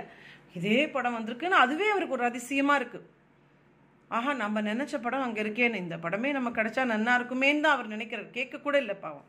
நம்ம நம்ம அப்படி தான் நினச்சிப்போம். இந்த படம் நல்லாயிருக்கு இருக்கு நம்ம கிடைச்சா நன்னா இருக்கும்னு நினைக்க நினைப்போம் நம்ம. அதே மாதிரி அவர் நினைக்கிறார். அதே படம் நூற்றி எட்டு பிரதர்ஷனம் வரும். ஆ எட்டாவது நூ எல்லா பிரதர்ஷனும் முடிஞ்சு அவர் நமஸ்காரம் பண்ணும்போது உள்ள அவர் வந்து இவர் ஒன்றும் எதுவும் கேட்கவும் இல்லை ஒன்றும் இல்லை. இவர் அவராகவே எடுத்து அவர்கிட்ட கொடுத்தாராம். அப்போ பத்திரமா எடுத்துன்னு போய் அவர் ஃபோட்டோ ஃப்ரேம் பண்ணி ஆற்றுல வச்சுட்டு இருக்காராம் அந்த படத்தை. பெரியவா அது மாதிரி மனசில் நான் உன்னோடே இருக்கேன் அப்படின்னு சொன்னப்புறமா அது உண்மை. பெரியவா வந்து சொன்னான்னா நூற்றுக்கு நூறு உண்மை. பெரியவா நம்மளோடே இருக்கான்னு தான் அர்த்தம். அது நம்ம வந்து எந்த ஒரு சஞ்சலமும் நம்ம அதில் படக்கூடாது. அதே மாதிரி இந்த பாடம் பாதரட்சை இல்லை பாதரட்சைன்னு ஊர் ஊராக போய் அலையிறது எனக்கு பாதரட்சை கொடுங்க பாதரட்சை இதில் என்ன? பெரியவா நம்மளோட இருக்கான்னு நினச்சிண்டா பாதரட்சை கிடைக்கச்சா நல்லது. இல்லைன்னா அதுக்காக ஐயோ பாதரட்சை இல்லை பாதரட்சை இல்லைன்னா ஒன்றும் பதற வேண்டிய அவசியமே இல்லை இதெல்லாம். ஏன்னா பாதரட்சைங்கிறது ஒரிஜினல் பாதரட்சை பெரியவா போட்டுண்டு கொடுத்த பாதரட்சை ஒரு சில பேர் அந்த காலத்து மனுஷால்கிட்ட தான் இருக்கு. இப்போ வரதெல்லாம் சும்மா அவள் வந்து பூஜை வச்சு பெரியவாள்கிட்ட வச்சு கொடுக்குறா ஓகே அது விசேஷமான விஷயம்தான் இல்லைன்னு சொல்லலை. பட் ஸ்டில் அது கிடைக்கலையே கிடைக்கலையேன்னு அப்படியே ரொம்ப ஏங்கிட்டு இருக்க வேண்டிய அவசியம் இல்லை. பெரியவா நம்மளோட இருக்கா? அந்த ஒரு மனசில் ஒரு பக்குவம் வரணும். அதான் பெரியவா பக்தாளுக்கான அடையாளம். அதான் சொல்கிறேன் நானே உன்னோட இருக்கேன் உனக்கு எதுக்கு பாதரட்சை? அப்படின்ற பாருங்க. அதுதான் கரெக்டு அதான் பெரியவா. இல்லையா?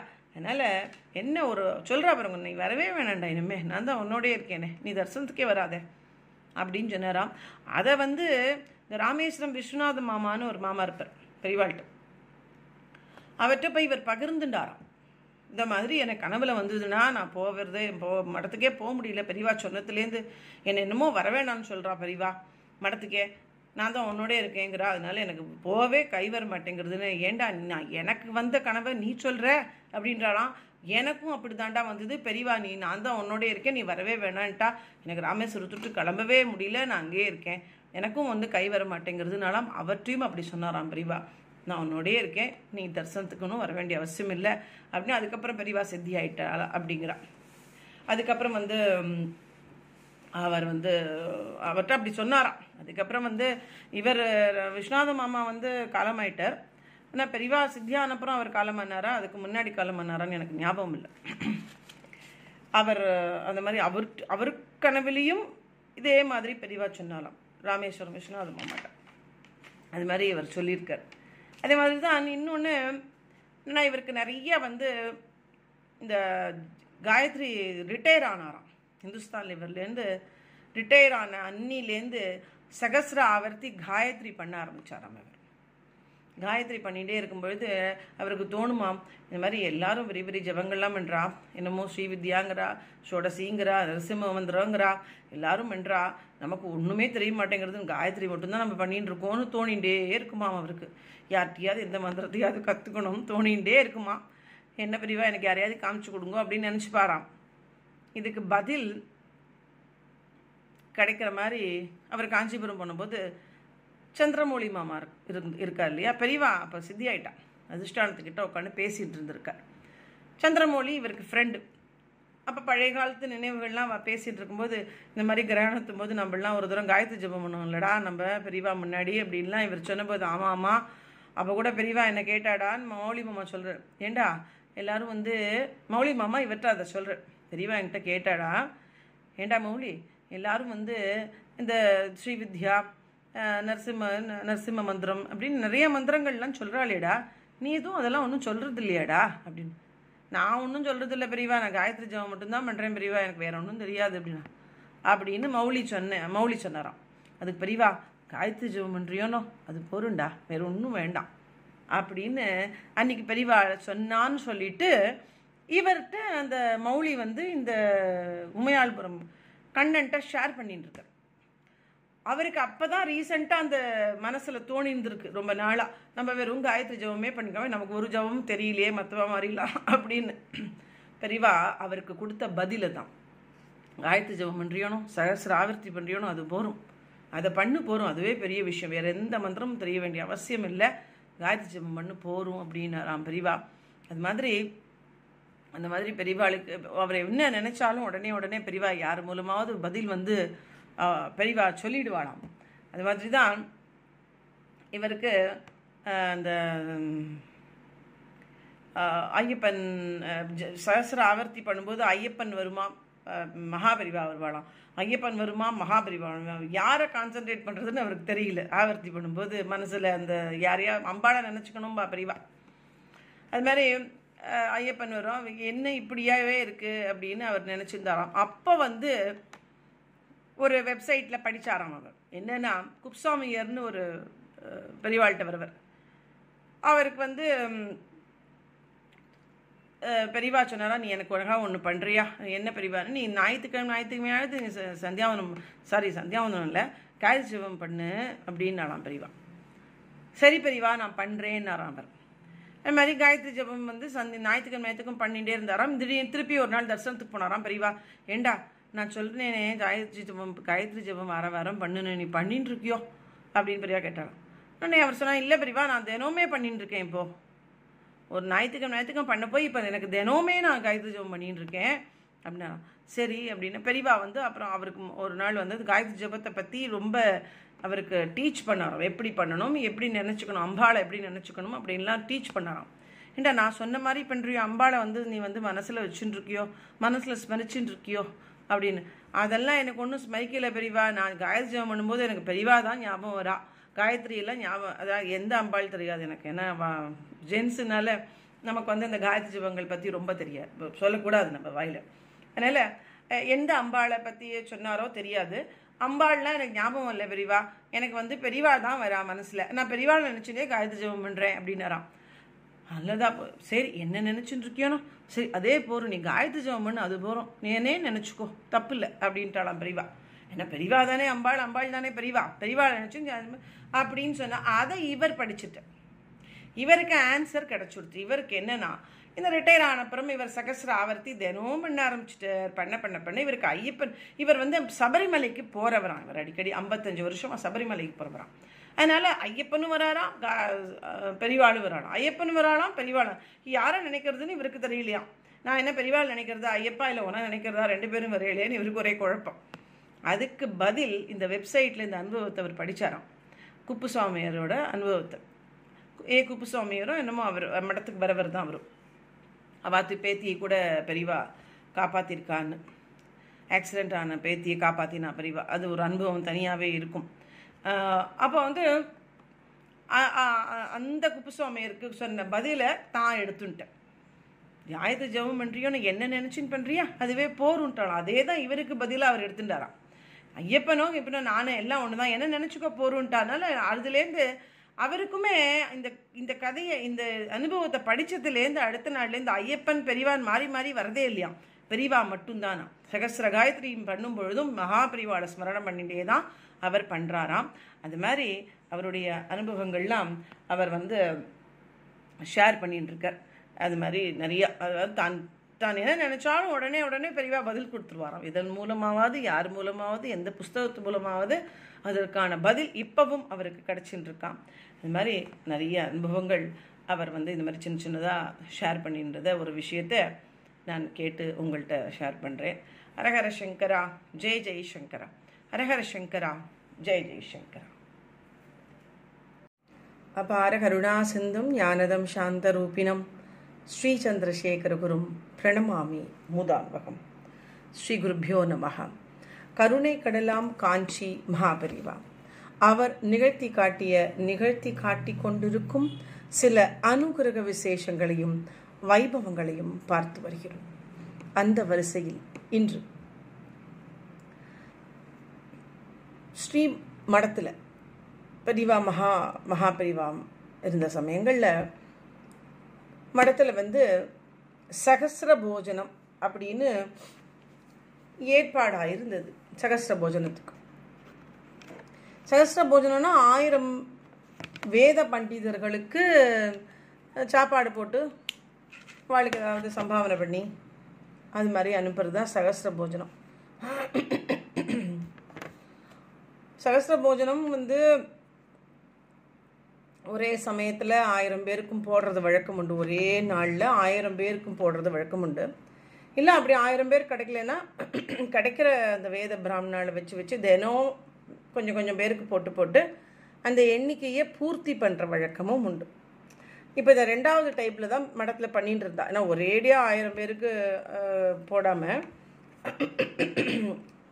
கொஞ்சம் கொஞ்சம் பேர் கொஞ்சம் கொஞ்சம் பேர் ஒரு பத்து பத்து பேர் இருபது பேர் முப்பது இருபது பேர் முப்பது பேர் ஐம்பது பேர் அப்படி எவ்வளோ பேர் வராளோ ஒரு நாளைக்கு சொல்லி அனுப்ப வேண்டியது.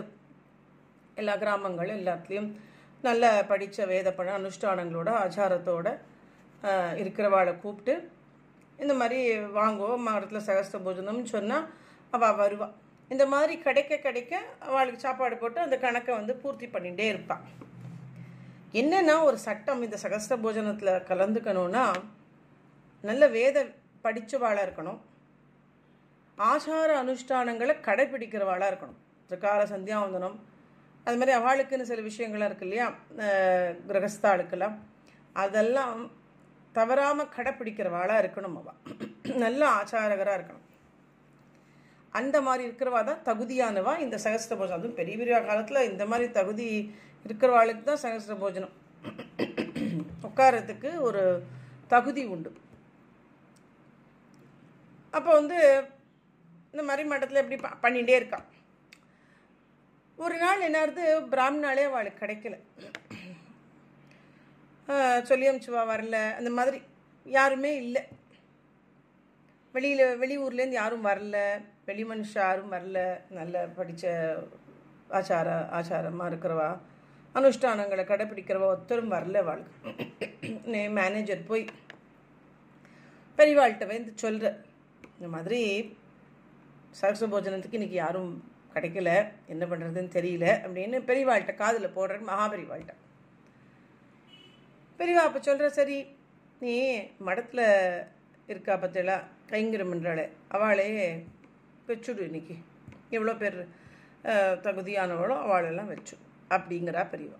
ஆஹா ஆச்சு உத்தரவுன்ட்டு மேனேஜர் வந்துடுறார். பெரியவா உத்தரவுபடி ஒரு சில பேரை கூப்பிடுறேன். கூப்பிட்டு இந்த மாதிரி நாளைக்கு அதாவது முத நாளைக்கு தான் முத நாள் சொல்லுற முத நாளே வா வந்து அதை ஃபிக்ஸ் பண்ணிக்கணும். அந்த முத நாளே தெரிஞ்சுடுறது அடுத்த நாளைக்கு யாரும் இல்லைன்னு இல்லையா? ஏன்னா அடுத்த நாள் யார் வந்து உடனே வர முடியாதுன்னா ஸ்நானம் பண்ணிட்டு எல்லாம் பண்ணோன்னா வந்தவாளை படாருலாம் உட்கார வைக்க மாட்டா. அவள் முன்னாடியே சொல்லிவிடுவா முத நாளே வந்து படுத்துட்டுருவா மடத்தில். மறுநாள் குளிச்சுட்டு அதில் போய் உட்காரணும். நியமமாக இருக்கணும். அதனால் வந்து முத நாளே அவருக்கு தெரிஞ்சு போய்டுறது நாளைக்கு யாருமே இல்லைன்னு. அதுதான் போய் சொல்கிறேன் ஸோ பெரியவா சொன்னவொடனே மடத்தில் இருக்கிற சில பேரை செலக்ட் பண்ணி அவர் கூப்பிட்றேன் கூப்பிட்டு இந்த மாதிரி நாளைக்கு சரஸ்வர போஜனத்துக்கு நீங்கள் எல்லாமே உட்கார சொல்லிட்டா பெரியவா யாரும் இல்லை அதனால் நீங்கள்லாம் நாளைக்கு சரஸ்வர போஜனத்துக்கு பிராமணாலாக உட்காருங்கோங்க. ஆஹான்னு வெள்ளம் ரொம்ப சந்தோஷம் வெள்ளம் சரின்னுடா அடுத்த நாள் வந்து சஹஸ்ர போஜனத்துக்கு யாரெல்லாம் குறிப்பிட்டிருக்காளோ மேனேஜர் வந்து சொல்லியிருக்காரோ அவள்லாம் நல்ல மடியாக குளிச்சுட்டு ஸ்நானம் பண்ணிட்டு பெரியவா பூஜையில் இருக்கா? பூஜையை பூஜைக்கு வர அவள் பூஜையில் வந்து அந்த மக்களோட உட்காரல ஏன்னா எல்லாரும் மேலே மேலே பட்டுருவாங்க அவள் வந்து சைடில் இருக்கா. பூஜைக்கு வந்து அந்த பூஜை கட்டு பின்னாடி அந்த பக்கம் போய் உட்காண்டிருக்கா அவள்லாம் பிராமணாலாம் பெரியவா என்ன வழக்கம்னா பூஜை முடிச்சுட்டு சாதாரணமாகவே மடத்தில் பூஜை முடிஞ்ச உடனே நான் சொன்னேனே இப்போ நேத்தோ முந்தா நேத்தோ தான் ஒரு வீடியோவில் சொல்லியிருக்கேன். பூஜை முடித்த உடனே உள்ளே போயிட்டு போவா இல்லையா? வெளியில் பிரசாதம் பிக்ஷாவந்தனக்காராளுக்கு பிரசாதம் கொடுத்துட்டு உள்ளே போவா. இதெல்லாம் எதுலேயும் போடலை. நான் எனக்கு மடத்துக்கு அடிக்கடி போகிறதுனால தெரிஞ்ச விஷயத்த சொல்கிறேன் என்ன பண்ணுவா? பிக்ஷாவந்தனக்காரெல்லாம் வந்து பிரசாதம் நின்று அப்படி கொடுப்பா. பிரசாதத்தை அப்படி ஆசீர்வாதம் பண்ணி அவளுக்கெல்லாம் கொடுப்பா. கொடுத்துட்டு உள்ளே போவா பெரியப்பா உள்ளே போகிறத நம்ம பார்த்துருப்போம். உள்ளே என்ன நடக்கும்னா நியம பிராமணான்னு இந்த சகசிர போஜனம் வேற. சாதாரணமாகவே மடத்தில் பிராமணாளுக்கு முதல்ல ஒரு நியம பிராமணான்னு அதான் பேரே நியம பிராமணான்னு பேர். நியமமாக இருக்கிறவாளை தான் அந்த பிராமணா அந்த சாப்பிட உட்கார வைப்பா. ஒரு ரெண்டு பிராமணாவில் எவ்வளோ கணக்கு எனக்கு தெரியாது. நான் பார்த்ததில்ல நேராக இதெல்லாம் வந்து தெரியும் வேணாம். நடக்கிறதுன்னு எங்கள் அம்மா சொல்லி எனக்கு தெரியும். நியம பிராமணாளுக்கு ஆயின்ட்டுக்குடி அப்படிம்பா எங்கள் அம்மா. அதனால தெரியும். அதனால நேம பிராமணா அப்படிம்பா. நேம பிராமணாளுக்கு முதல்ல அவளுக்கு தீர்த்தம் கொடுத்துட்டோம். அதுக்கப்புறம் சுவாசினிகள். சுவாசினி பூஜைன்னு பண்ணுவாள் மடத்தில். வெளியில் வச்சு பூஜை பண்ணல. அது நவராத்திரியில் வெளியில் உட்கார வச்சு பெருசாக பூஜை பண்ணுவாள் இருந்தாலுமே சுவா சுவாசினியை சொல்லிடுவா. இந்த வசந்த நவராத்திரி நவராத்திரியிலலாம் புடவை அதெல்லாம் கொடுப்பா. இல்லைன்னா சாதாரணமாகவே ஒரு ரெண்டு ஒரு சுவாசனை ரெண்டு சுவாசினி சாப்பிடுவான்னு சாப்பிடுவா. ஆனால் சுவாசினிகள் இருந்தால் சுவாசினி பூஜை சுவாசினி பூஜைக்கு யாராவது சொல்லியிருந்தா சுவாசினி சுவாசினிகளுக்கும் தீர்த்தத்தை கொடுத்துட்டு தான் உள்ளே போவா பிரிவா. அப்படியே இருந்தாலும் இல்லைனாலும் சுவாசினிகள் சாப்பிட்றாலோ இல்லையோ சுவாசினிகள் நாலஞ்சு பேர் உள்ளே போவா. உள்ளே போய் பெரியவாள்கிட்ட தீர்த்தம் வாங்கிக்கலாம் அது மாதிரி நான் கூட வாங்கிட்டு இருக்கேன். சாப்பிட்றோமோ இல்லையோ தீர்த்தம் கொடுப்பா சுவாசினிகள். மடிசாரெல்லாம் கட்டிட்டு இந்த இதாக இருக்கிறவா உள்ளே போனால் அந்த பெரியவா தீர்த்தம் கொடுக்குற டயத்தில் போனால் மகா பெரியவாள்கிட்ட வாங்கினேன். பல குழந்த பாலபெரிவாள்கிட்ட வாங்கியிருக்கேன். உள்ளே ஒரு நாலஞ்சு மாமி போனால் நானும் கூடயே போனேன். எனக்கும் கொடுத்தா. அது வந்து முக்கிய அந்த சுவாசினிகளுக்கு கொஞ்சம் கொடுக்கணும்.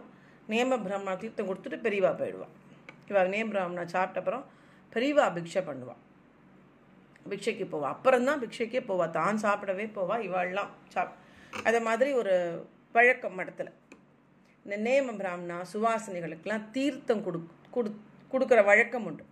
இந்த நேம் இந்த சஹஸ்ர போஜனமும் எப்படின்னா பூஜை முடிஞ்சு தான் சஹஸ்ர போஜனம் போஜனம்லாம் எல்லாரும் உட்கார வச்சு சாப்பாடு போடுவா இல்லையா?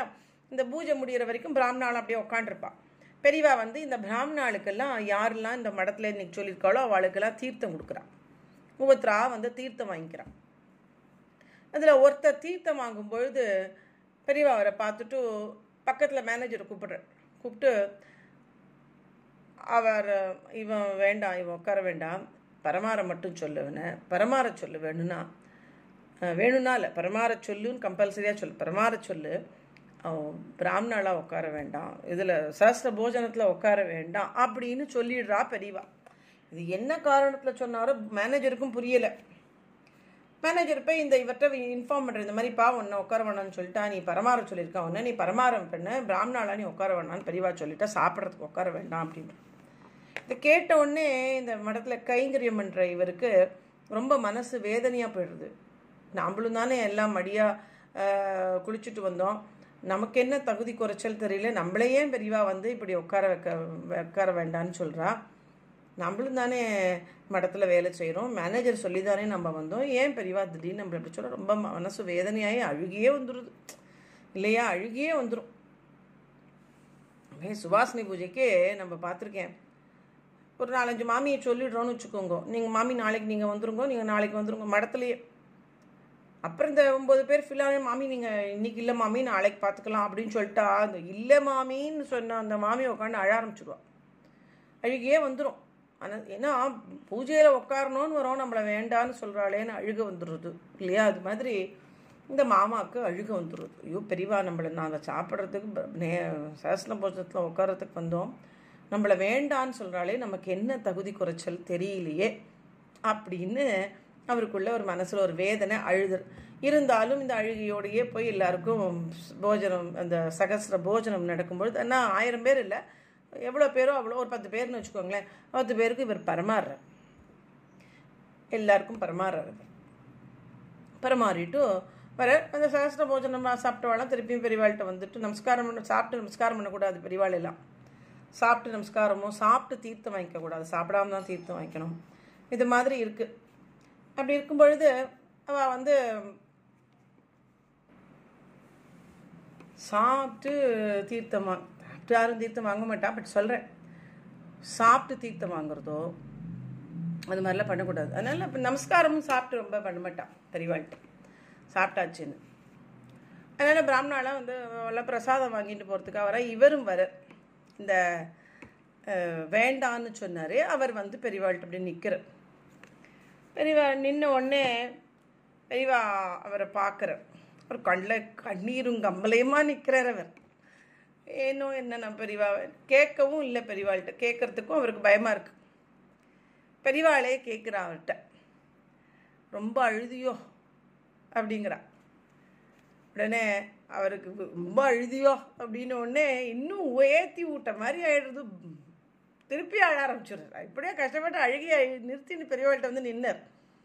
ரொம்ப அழுதியோ? அப்படின்னு உடனே இன்னும் தா தாங்கலை. பெரியவா கேட்ட உடனே பல பல பல பலன்னு கண்ணில் தண் கண்ணி கொட்டுறது அவருக்கு. இது மாதிரி ஒர்க் பண்ணுறவா எல்லாரும் சேர்ந்து அவளுக்குனால நீ மட்டும் வேண்டாம்னு அவருக்கு அவமானமாக வேற போயிடும் இல்லையா? அதனாலேயே பாதி. அழ அழ ஆரம்பிச்சுரு இல்லை பெரியவாளையே திருப்பி அவர்கிட்ட சொல்கிறேன் அவர் அழறதை பார்த்துட்டு பாவம் பெரியவாளுக்கு இன்னும் தாங்க முடியல பாவம். கருணாமூர்த்தினா பெரியவா. பெரியவா சொல்கிறா இல்லை நீ என்கிட்ட கைங்கரியம் பண்ணுற பண்ணின்னு இருக்க. நீ நன்னா இருக்கணும்னு நான் நினைக்க மாட்டேனா? அப்படிங்கிறா பெரியவா. எப்படி சொல்கிறா பாருங்க. எத்தனை வாஞ்சே எத்தனை ஒரு சிஷ்யர்கிட்ட தங்கிட்ட வேலை பார்க்குறவாள்கிட்ட இப்படி பேசணும் எக்ஸ்ப்ளனேஷன் கொடுக்கணுங்கிற அவசியமே இல்லை. அவர் மனசு வேதனை பெற்றிருக்கும்னு பெரியவாளுக்கு நன்னா தெரியும். வரட்டும்னு வெயிட் பண்ணுறான் வந்த கையோட சொல்ல நீ என்கிட்ட கைங்கரியம் பண்ணுற நீ. நீ நன்னா இருக்கணும்னு நான் நினைக்க மாட்டேனா? அவர் மா மட்டும் கைங்கரியம் பண்ணுறவா மட்டுமா நன்னா இருக்கணும்னு நினைப்பா மகா பெரியவா இந்த லோகமே நன்னா இருக்கணும்னு அனவர்த்தமும் நம்ம நம்மளுக்காக பிரார்த்தனை பண்ணிட்டு இருந்த மகானாச்சி மகாபெரிவா அதுவும் தங்கிட்ட வேலை பார்க்குறவா தனக்கு கைங்கரியம் பண்ணுறவா ஆளுக்காக எப்படி நினைப்பா இல்லையா? எவ்வளோ ஒரு அவள் நன்னா இருக்கணும்னு நினைப்பா. அந்த மாதிரி பெரியவா சொல் நீ நன்னா இருக்கணும்னு நான் நினைக்க மாட்டேனா? அவர் டைலாக் அது வேற. அவருக்கு இன்னும் இதை சொன்ன உடனே இன்னும் அழுக ஜாஸ்தியாக பெரியவாளே சொல்கிறா திருப்பியும் எக்ஸ்ப்ளனேஷன் கொடுக்குறான் நீ கோயிலெல்லாம் இந்த ரதோத்சவம் நடக்குமே பார்த்துருக்கியோ? அப்படின்னு சொல்லிட்டு பார்த்துருக்கேன் அப்படிங்கிறாரு. அதில் எல்லாரும் ஊர் கோடி இந்த தேர் வடத்தை வந்து இழுப்பா இல்லையா? ஆமாம் பிரிவா அதில் நீ பார்த்துருக்கியோ? இந்த பாட்டிமார்கள்லாம் இந்த கணவன்லாம் ஆத்துக்காரெல்லாம் இல்லாதவா?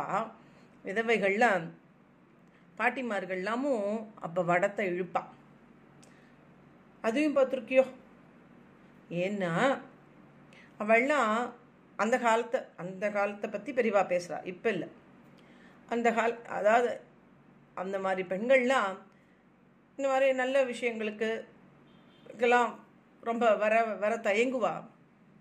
அப்படிப்பட்டவாளே இந்த ரத உற்சவத்துக்கு தவறாமல் வந்து அவ இழுப்பா. ஏன்னா ரத உற்சவம் யார் வடத்தை பிடிச்சி இந்த கூட்டத்தோடு இழுக்கிறாளோ அவளுக்கு அவளே செலவு பண்ணி பகவானுக்கு ரதோத்சவம் பண்ண புண்ணியம் கிடைக்குமா? அதனால தான் ஊர் கோடி ஊர் கூடி தேர் இழுக்கணும்னு சொல்கிறதே அதான். என்னன்னா எப்படி சொல்கிறா பாருங்க எனக்கு அப்படியே மயிர் கூச்சரியுது ஊர் கூடி தேர் இழுக்கணும் அப்படின்னா ரதத்தை இழுக்கிறோம் இல்லையா நம்ம? இப்போ எல்லாரும் அடிச்சு பிடிச்சின்னு ரதம் இழுப்போம். இப்போ நினச்சி கூட பார்க்க முடியாது கொரோனாவில் அது வேற விஷயம்.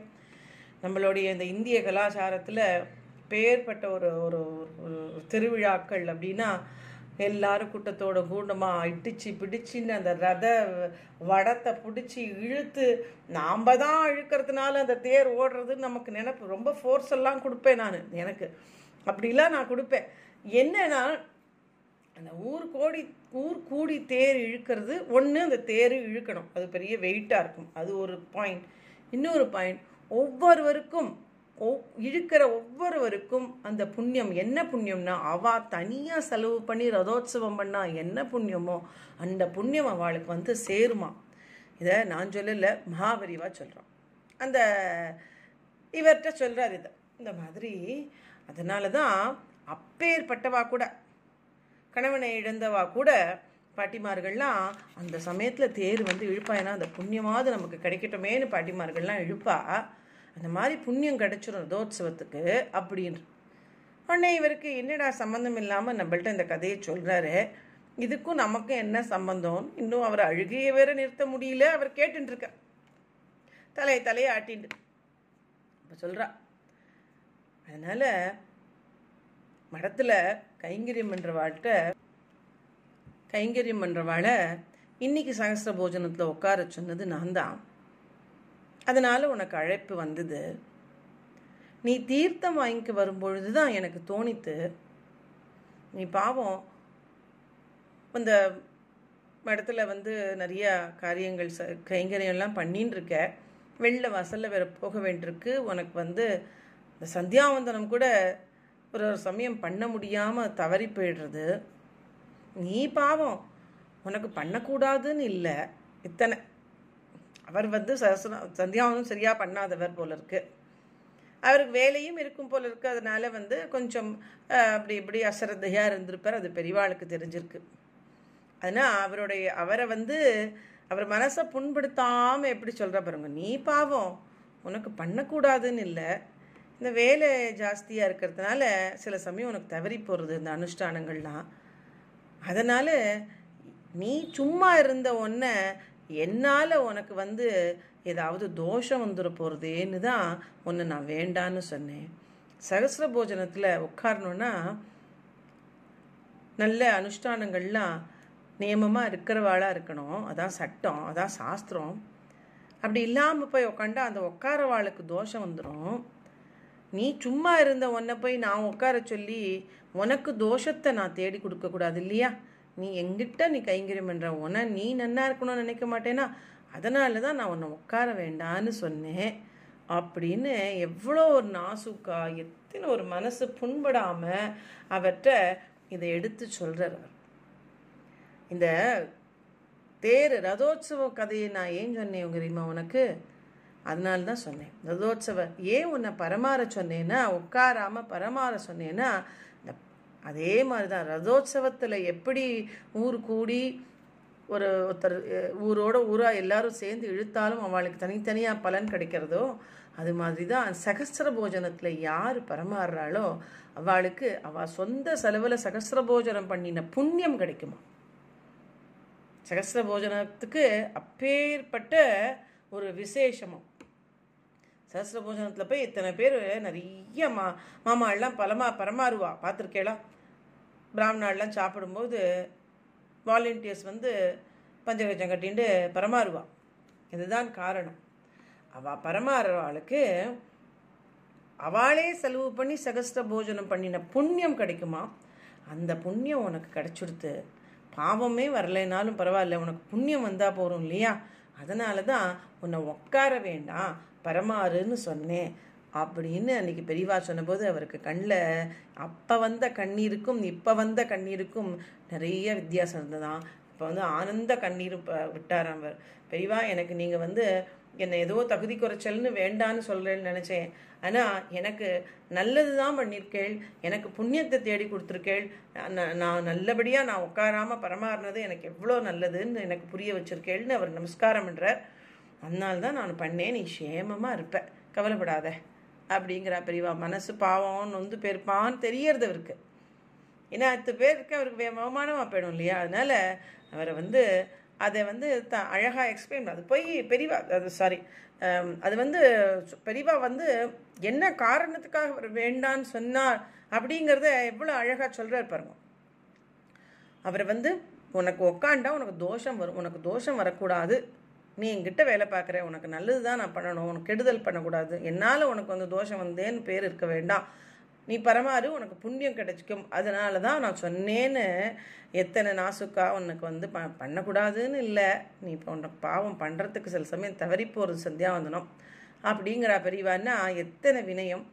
அதை வந்து அவ்வளோ அழகாக பெரியவா அதை எடுத்து சொன்ன விதம் அவ்வளோ அழகு. பெரியவாளுடைய இந்த ஒரு ஒன்று ஒன்று எக்ஸ்பிளைன் பண்ணி சொல்கிற விதம் வந்து அப்படியே கரும்பாக இருக்கும் பெரியவா பேசுகிறத கேட்டால் அது மாதிரி அவ்வளோ அழகாக பெரியவா அவருக்கு எக்ஸ்பிளைன் பண்ணோடனே அவர் அப்படி அழுதுட்டாராம். அது மாதிரி தன்னை சரணடைஞ்ச ஒவ்வொருத்தருக்கும் வாரி வாரி அருளை மட்டும் கொடுக்க மாட்டா. தன்னை சரணடைஞ்ச தன் ஒவ்வொரு பக்தாளுக்கும் எந்த ஒரு வித பாவமும் அவளை அண்ட விடாம ஒரு பெரிய அரணாக காத்து நிற்பாராம். அந்த ஹரன் அந்த சாட்சாத் அந்த ஹரனாகிய அந்த மகாபெரிவா. இல்லையா? நம்மள்கிட்ட நம்மளை வந்து வெறும் அனுகிரகம் மட்டும் அல்ல நம்ம எந்த பாவ செயல்லையும் போய் திருப்பியும் ஈடுபடக்கூடாது. போயிட்டு நம்ம கிட்ட வந்துடவா திருப்பி எங்கேயும் போய் பாவ செயல்களை ஈடுபடக்கூடாதுன்னு காத்து நிற்கிற அரணாக இருக்கக்கூடிய அந்த ஹரன் நம்ம மகாபரிவா அப்படிங்கிறதுல எந்த சந்தேகமும் இல்லை. அரஹர சங்கரா ஜெய் ஜெய் சங்கரா. ஹரஹர சங்கரா ஜெய் ஜெய சங்கரா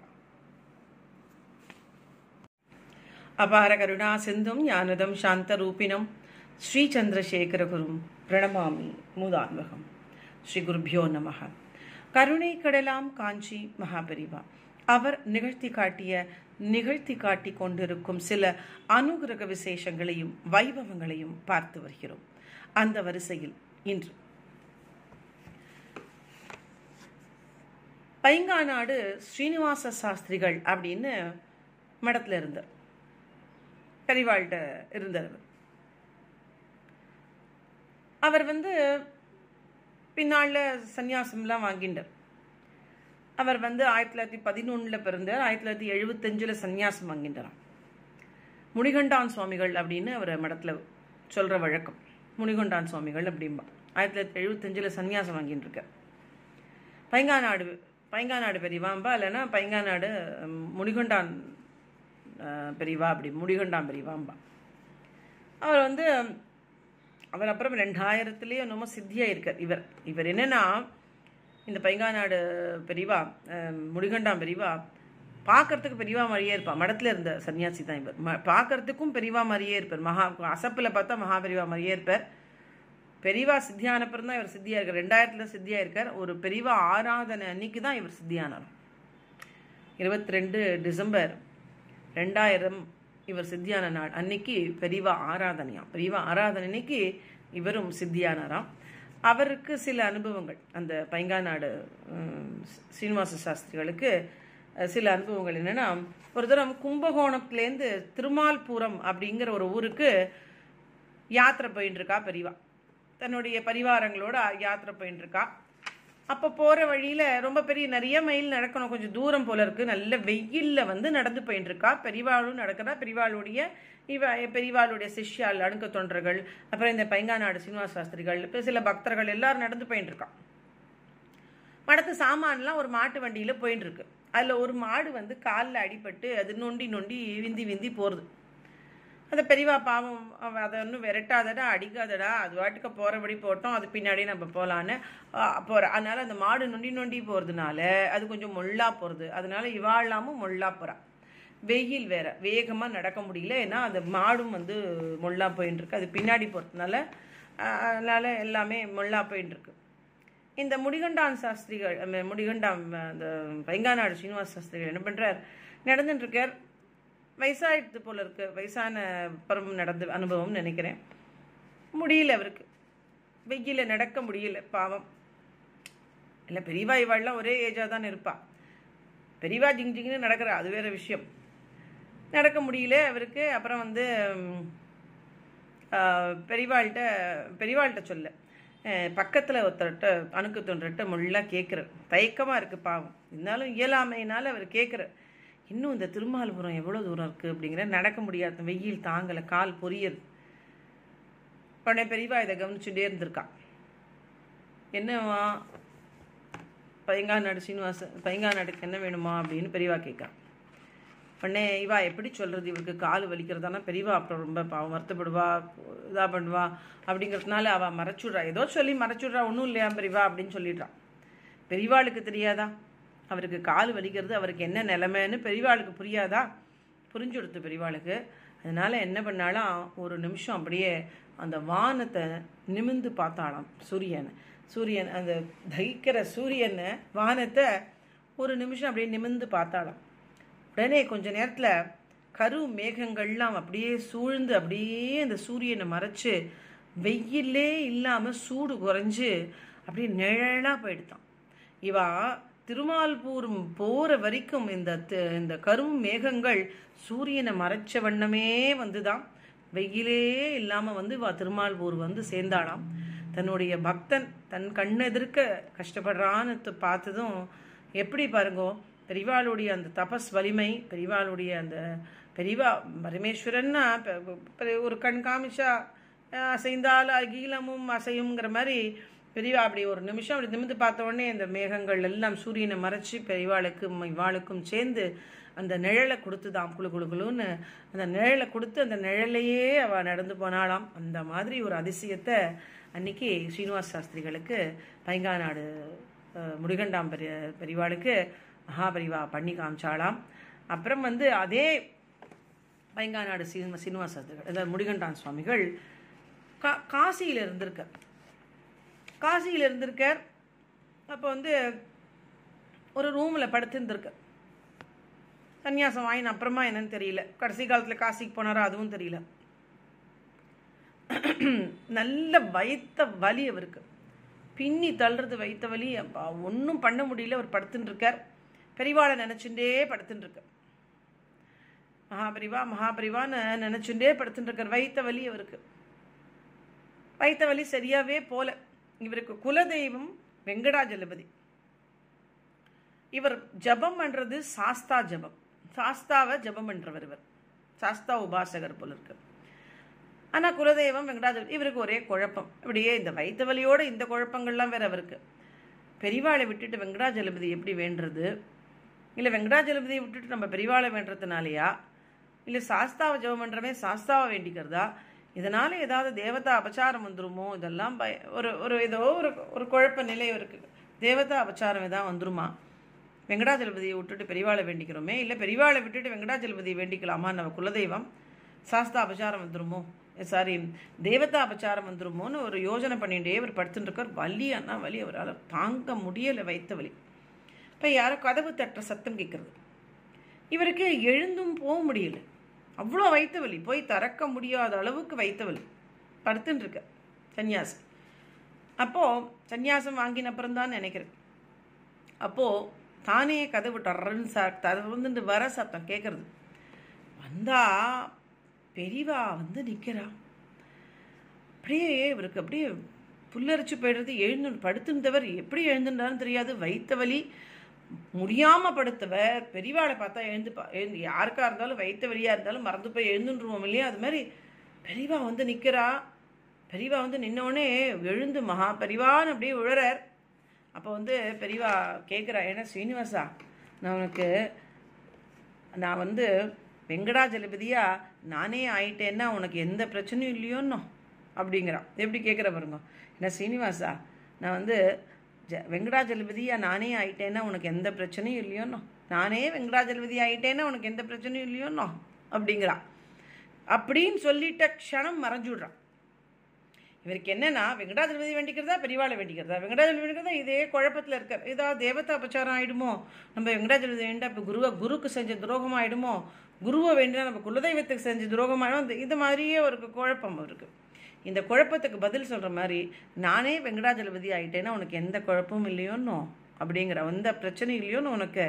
அப்படின்னு அவருக்கு கனவோ இல்லை நினைவோ தெரியாது. பெரியவா வந்து நேராக பிரத்யட்சமாக வந்து நின்று இதை கேட்டுட்டு போன அந்த க்ஷணம் அவருக்கு வயிற்று வலி விட்டுடுத்தான் வயிற்று வலியை நின்றுடுத்தான் அவருக்கு பைங்காநாடு ஸ்ரீனிவாச சாஸ்திரிகளுக்கு முடிகொண்டாம் பெரியவாளுக்கு வயிற்று வலியை நின்றுடுத்தான் பெரியவா வந்து அப்படி வந்து கேட்டுட்டு போனாலாம் நானே வெங்கடாதிபதி ஆயிட்டேன்னா உனக்கு எந்த பிரச்சனையும் இல்லையோனோ இவருடைய குழப்பம் ஏன் இப்படி குழப்பப்படுற? நீ வெங்கடாதிபதி நான் தான் நான் தான் வெங்கடாதிபதி வெங்கடாதிபதி தான் நான் அப்படிங்கிற மாதிரி பெரியவா சொல்லிட்டு போனாடாம் அதுக்கப்புறம் அவருக்கு வயிற்று வழியை நின்றுடுத்தாம் அப்படி ஒரு அனுபவம் இந்த முடிகண்டான் சுவாமிகளுக்கு.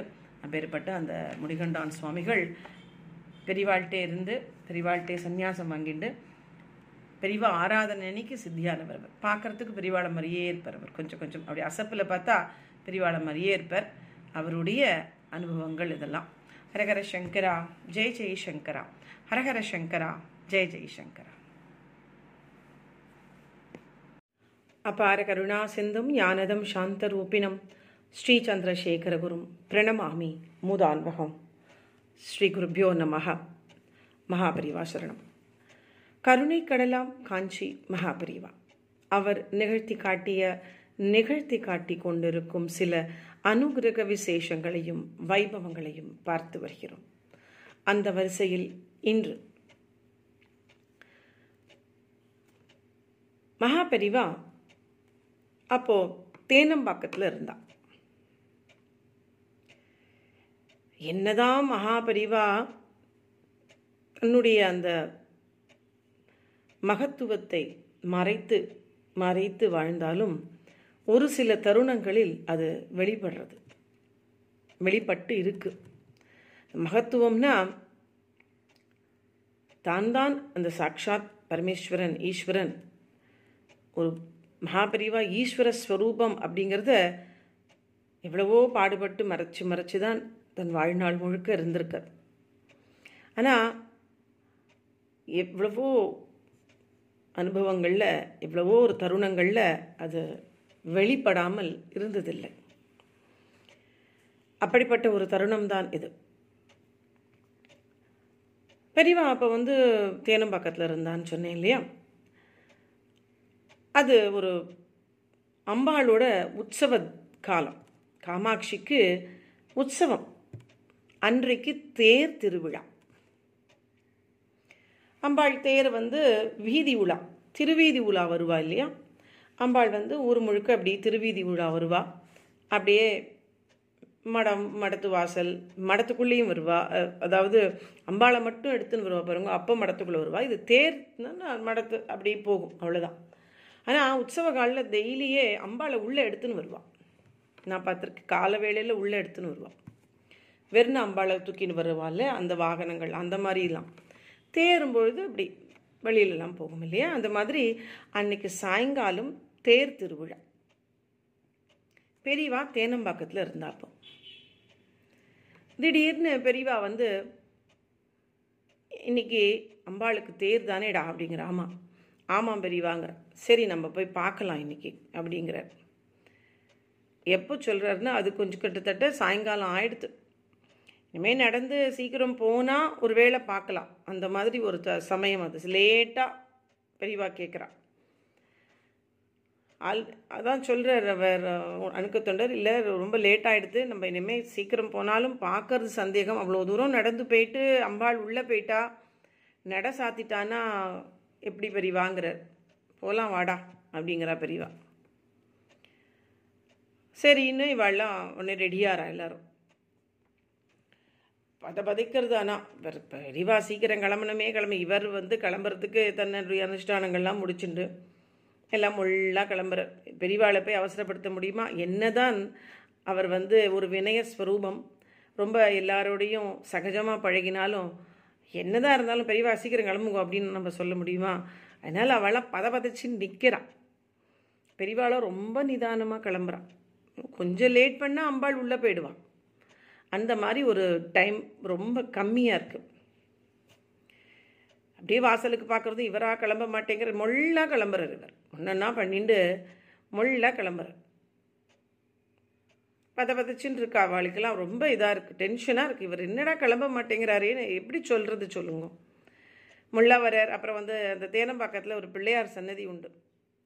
அந்த பிள்ளையார் சன்னதியில் வந்து உள்ளே போய் பிள்ளையார்கிட்ட காதோட காதாக வச்சு ஏதோ சொல்கிற மாதிரி அந்த அளவுக்கு கிட்ட போய் ரொம்ப நிதான தரிசனம். இந்த பிள்ளையார் தரிசனம் பண்ணிட்டு தான் போகணுமா என்னன்னு இவாளுக்கெல்லாம். டைம் ஆகிடுச்சு இவ்வளோ நிதானமாக இந்த பிள்ளையார் தரிசனம் பண்ணிட்டு இருக்காரு. இவர் தான் தினம் இங்கே தானே இருக்கார் பண்ணிக்கலாமேங்கிற மாதிரி எல்லாருக்கும். இப்போ இந்த பிள்ளையார்கிட்ட போய் என்ன பண்ணிட்டு இருக்காரு வேறு அப்படின்னு வாழ்க்கலாம் தோன்றது. சீக்கிரம் கிளம்பினோம் நடந்து போகணும் இல்லை பிரிவா இல்லையா? அதனால. வண்டியிலனா போயிடலாம் பிரிவா நடந்துனா போவா. ஏன்னா எதுக்கு ஒரு டென்ஷன்னா அவ்வளோ தூரம் அவர் நடந்து போய் வெயில் வேற இருக்கும் இல்லையா? காஞ்சிபுரம் வெயில பார்த்துருந்தேன்னா தெரியும். நடந்து போய் அம்பாள் உள்ளே போய் நடையும் சாத்திட்டான்னா அப்புறம் வேஸ்ட்டு அவ்வளோ தூரம் அவர் வயசான பெரியவா வந்து நடந்து போனால் வேஸ்ட்டு தானே. அதனால் அவள் சிஷ்யர்களுக்கெல்லாம் ஒரு டென்ஷன் இவர் அப்போ தான் வந்து முள்ளாக வந்து அந்த பிள்ளையாரை வந்து பார்த்து கிட்ட போய் உள்ள தலையை விட்டுண்டு அவர்கிட்ட என்னமோ பேசுகிற மாதிரி அவ்வளோ தூரம் பண்ணிண்டு அப்புறம் வர அப்புறமா கிளம்புறார். கிளம்பி கிட கிட கிட கிட நம்ம எல்லாம் அழிச்சுன்னு போகிறா ஒன்று ரோட்டில் எப்படி பெயின் இருக்கா பெரியவா. இவாளுக்கு சுத்தமாக நம்பிக்கை இழந்து தான் போகிறான் அப்போ கூட சொல்கிறார் பெரியவா டைம் ஆயிடுத்து. அநேகமாக அம்பாள் இத்தனை நேரம் ச- வாசலுக்கே போயிடுப்பா. இன்னும் கொஞ்ச நேரத்தில் உள்ளே போயிடுவா. நம்ம அதுக்குள்ளேயும் பார்க்க முடியாது. டைம் ஆயிடுத்து. நம்ம இப்போ வேணால் திரும்பி வேணால் போயிடலாமேன்னு கூட கேட்குறாவா வேணா போகலாண்டா பார்க்கலாம் போய் அப்படிங்கிறா பெரியவா. பெரியவாளுக்கு நம்பிக்கை. இவாளுக்கு அந்த நம்பிக்கையே இல்லை. சரி பெரியவா சொன்ன அதுக்கு மேலே என்னென்னு எல்லாரும் நடக்கிறா. வேக வேகமாக நடக்கிறா. ஆனால் பெரியவா வந்து நிதானமாக தான் நடக்கிறாள் ரொம்பலாம் வேகமாக நட எப்பொழுதுமே வேகமாக நடக்கிறவர் அன்றைக்கி ரொம்ப நிதானமாக நடக்கிறா. இவாளுக்கு டென்ஷனாக இருக்குது அப்போல்லாம் ஃபோன் இருக்காது. எங்கே பெரிய அம்பாள் எங்கே போயின்ட்டுருக்கா அப்படின்லாம் கேட்க முடியாது. அந்த மாதிரி ஒரு பீரியட் இப்போனா அம்பாள் எங்கே வீடியோ எடுத்து அனுப்பிடான்னு சொல்லலாம். எங்கே இருக்காடா? வீடியோ எடுத்து அனுப்புகிறாங்களா அந்த அளவுக்கு மடத்தில் இருக்கிறவாளே கேட்ஜெட்ஸ் வச்சுன்னு இருக்கான் இல்லையா? எல்லோரும் கேட்ஜெஸ்ட்டு கேட்ஜெட்ஸ் வச்சுட்டு இருக்கா இதில் இருக்கா ஃபேஸ்புக்கில் இருக்கா எல்லோரும் இருக்கா. இப்போ இந்த இப்போ இருக்கிற இது வந்து என்டையர்லி டிஃப்ரெண்ட் அப்போது அந்த காலம் கொஞ்சம் பெரியவா வந்து தேனம்பாக்கத்தில் இருந்த சமயம் அவெல்லாம் ஃபோனெல்லாம் இல்லை. ஃபோனெல்லாம் இந்தியாவுக்கே இல்லை. இந்தியாவிலே வரல மொபைல் ஃபோன்லாம் அந்த பீரியட் அதனால் கண்டு எங்கே இருக்கா அப்படின்லாம் கேட்க முடியாது. பெரியவா இங்கே இங்கே தான் எங்கேயாவது அம்பாள் இருப்பான்னு ஒரு தோராயமாக வேணால் நம்ம நினச்சிக்கலாம். அந்த டைம் கால்குலேஷன் வச்சு பண்ணிக்கலாமாவா அவ்வளோதான் அவ்வளோதான் முடியும். கம்யூனிகேஷன்ஸ் அந்த அளவு தான் இருந்தது நம்ம நாட்டில் அப்போ. அப்படி போயின்னு இருக்கா பெரியவா வந்தாச்சு. காஞ்சிபுரம் வந்தாச்சு. இந்த கச்சபேஸ்வரர் கோவில் கிட்ட நெருங்குறா. கச்சபேஸ்வரர் கோவில் வந்து காமாட்சி கோயிலுக்கு கொஞ்சம் பக்கத்தில் தான் இருக்குது அது வாசலில் ஒரே கூட்டம். ஜெகஜோதியா லைட்ஸ் எல்லாம் இருக்குது என் அங்கே பார்த்தா காமாட்சி தேரில் அப்படியே நின்றுட்டுருக்கா என்ன வழக்கம்னா காமாட்சி கோவில்லேருந்து கச்சபேஸ்வரர் கோயிலுக்கு தான் முதல்ல வரும். வந்து அங்கே வான வேடிக்கையெல்லாம் போடுவாள் இந்த பட்டாசெல்லாம் போடுவாள் அது வாசலில் கொஞ்சம் நேரம் நிற்பா அப்போ தான் ஸ்டார்டிங் பாயிண்ட்டு அது வாசலில் கொஞ்சம் நிற்பா நின்றுட்டு அப்புறம்தான் போவாளா இருக்கும். அந்த மாதிரி வான வேடிக்கையெல்லாம் போட்டு நிற்கிறா நின்றுருக்கு அந்த ச அந்த டைம் இவா கால்குலேஷன் பண்ணி இந்த டைம் இப்போ இவா வரத்துக்கு ரொம்ப லேட் ஆகிடுது ஆக்சுவலி பார்த்தா அம்பாள் ரிட்டனே போயிருக்கணும் உள்ளே. அதான் அந்த எல்லைக்கிட்ட வர வர சொல்றா பெரியவா ரொம்ப லேட் ஆகிடுது இத்தனை நேரம் நடையே சாத்தியிருப்பா. அம்பாள் உள்ள உள்பிரகாரம் கூட சுற்றி உள்ளே போயிருப்பா. இப்போ போகிறது வேஸ்ட்டு வேணால் திரும்பி போயிடலாங்கிறா. பெரியவா அப்பவும் கா அதுலேயே வாங்கிக்கல வா சொல்கிறத போகலாம் வா அப்படிங்கிறா. அதனால் அவளுக்கு இவாளுக்கு இங்கே இப்படி வர்றது கச்சேபேஸ்வரர் கோயில் அம்பாள் நிற்கிறதையும் பார்த்தோன்னே ரொம்ப ஆச்சரியமாக போயிடுறது இவ்வளோ லேட்டாக அம்பாள் என்ன இன்னும் கச்சேபேஸ்வரர் கோயிலே நிற்கிறா அப்படின்னு அவளுக்கெல்லாம் நேரம் சுற்றி போய் உள்ளேயே போயிருக்கணுமே கச்சபேஸ்வரங்கிறது ஸ்டார்டிங்கில் வர பாயிண்ட் அது. நான் கொஞ்சம் நேரம் நிற்கணும் நம்ம அடுத்த வாசலில் கொஞ்சம் நேரம் நிற்பா அம்பாள் அந்த மாதிரி. கச்சபேஸ்வரர் கோயிலே இன்னும் நிற்கிறாளேன்னு ஒரே ஆச்சரியம் கிடுக்கிடுன்னு வேகமாக போகிறா பெரியவாளும் வரா. அங்கே வந்து போன உடனே பெரியவா அம்பாளை தரிசனம் பண்ணுறா ஆச்சரியமாக இருக்கு இவாளுக்கெல்லாம். பின்னாடி நின்று அறுக்க தோணுது என்ன? எப்படி இது சாத்தியம்? நம்ம பெரியவா வர்றதை வந்து யாராவது இன்ஃபார்ம் பண்ணுறது கூட வாய்ப்பு இல்லை. அப்போல்லாம் கம்யூனிகேஷன்ஸ் கம்மி. பெரியவா வரேன்னு சொல்லவும் இல்லை. அப்படி ஒரு வழக்கமும் கிடையாது. பெரியவா வரானா அம்பாளை நிறுத்தி வைக்கிற வழக்கமும் கிடையாது. அப்படிலாம் நிறுத்தி வைக்கவும் மாட்டான் பெரியவா வரா கொஞ்ச நிறுத்துங்கோ அப்படிலாம் பண்ண மாட்டான் அம்பாள் பயின்று தான் இருப்பாள் பெரியவா எங்கே போய் அம்பாள் போகிறாளோ அங்கே போய் தான் பார்க்கணுமே. தவிர பெரியவா வராளேன்னு அம்பாளை நிறுத்த மாட்டான் அப்படி ஒரு வழக்கமே கிடையாது. பெரியவாளும் அதை அனுமதிக்க மாட்டான் அப்படி இருக்கும்போது வாய்ப்பே இல்லையே. இவா எப்படி இங்கே நின்றுருக்கான்னு ஒரே ஆச்சரியம். பார்த்தா அம்பாள் அப்படியே நிற்கிறா பெரியவா தரிசனம் பண்ணிக்கிறா. அப்புறம் கேட்குறா இவா எப்படி இங்கேயே நிற்கிறேன் ஏன் இன்னும் ஒன்று போல நீங்கள் இவ்வளோ இத்தனை நேரத்துக்கு நீங்கள் உள்ளே போயிருக்கணுமே அப்படின்னு கேட்குறா என்ன நடந்திருக்குன்னா அம்பாளுக்கு முன்னாடி யானை கோவில் யானை மடத்து யானை தான். ம போகும் இல்லையா? அது என்ன பண்ணியிருக்கு இந்த கச்சேபேஸ்வரர் கோயிலில் கொஞ்ச நாள் அம்பாள் நின்று அங்கே ஒரு மண்டகப்படி மாதிரி அந்த வேட்டு வான வேடிக்கையெல்லாம் போட்ட உடனே இது என்ன பண்ணியிருக்கு? கொஞ்சம் மதம் பிடிச்ச மாதிரி இருந்த இடத்துலேருந்து இப்படி இப்படி ஆடிண்டு நகராமல் நின்று இருக்கு. நகரவே இல்லை அது. இப்படி அப்படியும் அப்படி ஆடுறதே தவிர ரொம்ப ஒரு மாதிரி முரட்டுத்தனமாக அப்படி பண்ணிட்டு இருக்கு. இதை பார்த்துட்டு அவள்லாம் சரின்னு கொஞ்ச நேரம் வெயிட் பண்ணி பார்க்குறா. சித்து அது அடங்கும் அப்புறம் போகலாம் ஏன்னா குறுக்க அம்பாளுக்கு குறுக்க நிற்கிறது சரின்னு அவள்லாம் அந்த தேர் இழுத்த மக்கள்லாம் கூட கொஞ்ச நேரம் விட்டுட்டு வடத்தை விட்டுட்டு சித்தனா இப்படி நிற்கிறான் எல்லாரும் விற்கிறான் தேர் பின்னாடி வந்தவா எல்லாரும். அது அப்போ கொஞ்சம் அடங்கிது சரி அடங்கினோடனே திருப்பியும் எல்லாம் வடத்தை இழுத்து கொஞ்ச நேரம் அப்படி இழுக்கலான்னு பார்த்தா திருப்பியும் அது இப்படி ஆகும்னு ஆடுறதே தவிர மதம் பிடிச்ச மாதிரி கத்துறது. அது ஒரு சவுண்டு கொடுக்கும் இல்லையா? அந்த மாதிரி ஒரு சவுண்டை கொடுத்துட்டு இப்படி இப்படி ஆடிண்டு அது நகர மாட்டேங்கிறது. அவன் பிடிச்சி பீரிய பீரியேங்கிறான். அந்த யானை சொல்லுவான் எனக்கு தெரியும் அந்த யானைப்பாகன் குணசேகரன் மனோகரன்லாம் இருந்தான். அவள்லாம் ரொம்ப ஃப்ரெண்டு அவள்லாம் இப்போ எல்லாருமே இப்போ இறந்து போயிட்டான். அவன் எல்லாம் காலமாயிட்டான். அவள் அவள் வந்து வீடியை வீரியேம்பா அது வந்து கத்தும். அவன் காலில் குத்துருவான் இல்லையா? அதனால் கத்தும். ஆனால் அழகாக பெரியவாளுக்கு சாமரம் போடும் எல்லாம் பண்ணும் அது. அந்த மாதிரி நான் யானைப்பாகன்லாம் மடத்தில் அவ்வளோ ஒரு ரொம்ப ஒரு குடும்பமாக பழகுவா அது மாதிரி இந்த யா யானை வந்து கத்துறது. கத்தும் கத்துறது நகர மாட்டேங்கிறது இப்படி இப்படி பண்ணுறது சரி திருப்பி விட்டுட்டு எல்லாரும் வெயிட் பண்ணுறான் நகர் அம்பாளை நகர விட்டேன்னு குறுக்க நிற்கிறது அப்புறம்தான் அது ரெண்டு மூணு வாட்டி இப்படியே ட்ரை பண்ணுறா அப்பவும் அவள் விட்ட உடனே அது அடுக்க காமாயிடுமா திருப்பியும் வடத்தை எடுத்து அவன்னு கத்துமா. இப்படியே இருந்திருக்குது நகராமல் இருந்திருக்கு ஒரு இடத்த விட்டு. பெரிவாளை பார்த்த உடனே பெரிவா வந்து அந்த யானையை இப்படி கையால் ஒரு வருடி கொடுக்குறா யானையை. உடனே அது வந்து முன்னோக்கி நடக்க ஆரம்பிச்சு விடுறது. இப்போதான் இந்த அணுக்க தொண்டர்களுக்கு பிரியறது புரியறது.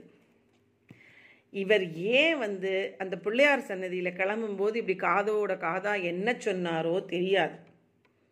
போய் அம்பாளை நிறுத்தி வை நான் வரேன்னு சொன்னாரோ இல்லை அந்த யானையோட மனதை நிஜமாவே அந்த யானைக்கு வந்து மதம் பிடிச்சு அந்த யானை மனதை சாந்திப்படுத்துறதுக்காக யானை காதில் ஓதினாரோ அந்த பிள்ளையார்கிட்ட ஏதோ ஒரு விஷயம் நடந்திருக்கு. அந்த யானை மேற்கொண்டு மதம் பிடிக்காமல் கட்டுப்படுத்தி வச்சாரோ அதுவும் தெரியாது. அங்கே இருக்கிறவாளை எல்லாம் அடிக்காமல் உதைக்காமல் அது வெறுனதானே நின்றுது இல்லையா? அது ஏதோ ஒரு இதுக்கு கட்டுப்படுத்துமா நின்று ஆனால் நகர மாட்டேங்கிறது. இப்படி தான் பண்ணுறது ஆனால் கத்துறது. ஏதோ ஒரு விஷயம் அவர் பண்ணியிருக்கார் அந்த பிள்ளையாருக்கு அதில் சொல்லியிருக்கார். அதனால் இந்த யானை வந்து நகராமல் நின்று இருக்கு அம்பாள் வெயிட் பண்ணுற மாதிரி மகாபரிவாளுக்கு வெயிட் பண்ணுற மாதிரி பரமேஸ்வர சுரூபம் தானே பரமேஸ்வரனுக்கு அம்பாள் வெயிட் பண்ணுறான் வெயிட் பண்ண மாதிரி இருந்தது. பெரியவா வந்த உடனே இது அழகாக பெரியவா ஒரு வருடு வருடி கொடுத்த உடனே அது வாட்டுக்கு நடக்க ஆரம்பிச்சோடனே அம்பாளும் நகர்ந்து போகிறான் அது வரைக்கும் அது நகரலை அம்பாளையும் நகர விடலை. இது மகாபரிவா வந்து வரா அப்படிங்கிறதுக்காக நிற்க வைக்கப்பட்டது அப்படின்னு இதை வந்து இதை பெரிவா வந்து சாக்ஷாத் அந்த பரமேஸ்வரன் ஒரு பரம்பொருள் டைரெக்டாக சுவாமிகிட்ட பேசுகிறார் அப்படிங்கிறதுக்கு இதை விட என்ன சாட்சி வேணும்? அம்பாள் வந்து பெரிவா வரான்னு அம்பாளே நிற்கிறான்னா இதை விட என்ன சாட்சி வேணும்? இல்லையா? பெரியவா எத்தனை தான் தன்னுடைய சுய ரூபத்தை மறைச்சி வச்சாலும் இந்த மாதிரி எத்தனையோ ஒரு தருணங்களில் அது வெளிப்படுறது இந்த மாதிரி நடந்துதான் ஒரு தரம். இந்த மாதிரி பெரியவா வந்து தேனம்பாக்கத்துலேருந்து வரும்பொழுது வர பின்னாடி வர அணுக்க தொண்டர்களுக்கு நம்பிக்கையே இல்லை. இவர் வாட்டுக்கு வர அவ அம்பாள் வாட்டுக்கு உள்ளே போய் கதவையே சாத்திட்டு இருப்பா. இவர் போய் கதவை முடிக்கிறது தான் பார்க்க போகிறான்னு வேண்டாம் பெரியவா திரும்பி போகலாம் கால் வலிக்கும். வேண்டாம் போகாதீங்கோன்னு எத்தனையோ சொல்லியும் வா போகலான்னு அடமாக வந்து இவாள் நம்பிக்கையே இல்லை. அந்த வர டைம் கால்குலேஷன் பிரகாரம் அம்பாள் கரெக்டாக போனான்னா உள்ளே போய் கதவையே சாத்திடணும். உள் பிரகாரமே சுற்றி அம்பாள் உள்ளே போய் நடசாத்திருப்பாள் அவ்வளோ லேட் ஆகிடுது பிரிவா வரத்துக்கு ஆனால் அம்பாள் ஆரம்ப ஸ்டார்டிங் பாயிண்ட் அந்த கச்சபேஸ்வர் கோயிலை விட்டே நகரலையும் அதுக்கு மேலே தான் அது திருவிழா போய் அப்புறம் உள்ளே போயிருக்கா அம்பாள். பெரியவா கச்சபேஸ்வரர் கோயில் வாசல்லையே பிடிச்சிட்டா அம்பாளை. இந்த மாதிரி ஒரு அனுபவம் நடந்திருக்கு. காஞ்சிபுரத்துலேயும் தேனம்பாக்கத்துலேயும் பிரிவா இருந்த பொழுது இந்த மாதிரி மகாபிரிவா இப்படி ஒரு அதிசயத்தை நடத்தி காமிச்சிருக்கா. ஹரஹர சங்கரா ஜெய் ஜெய் சங்கரா ஹரஹர சங்கரா ஜெய் ஜெய் சங்கரா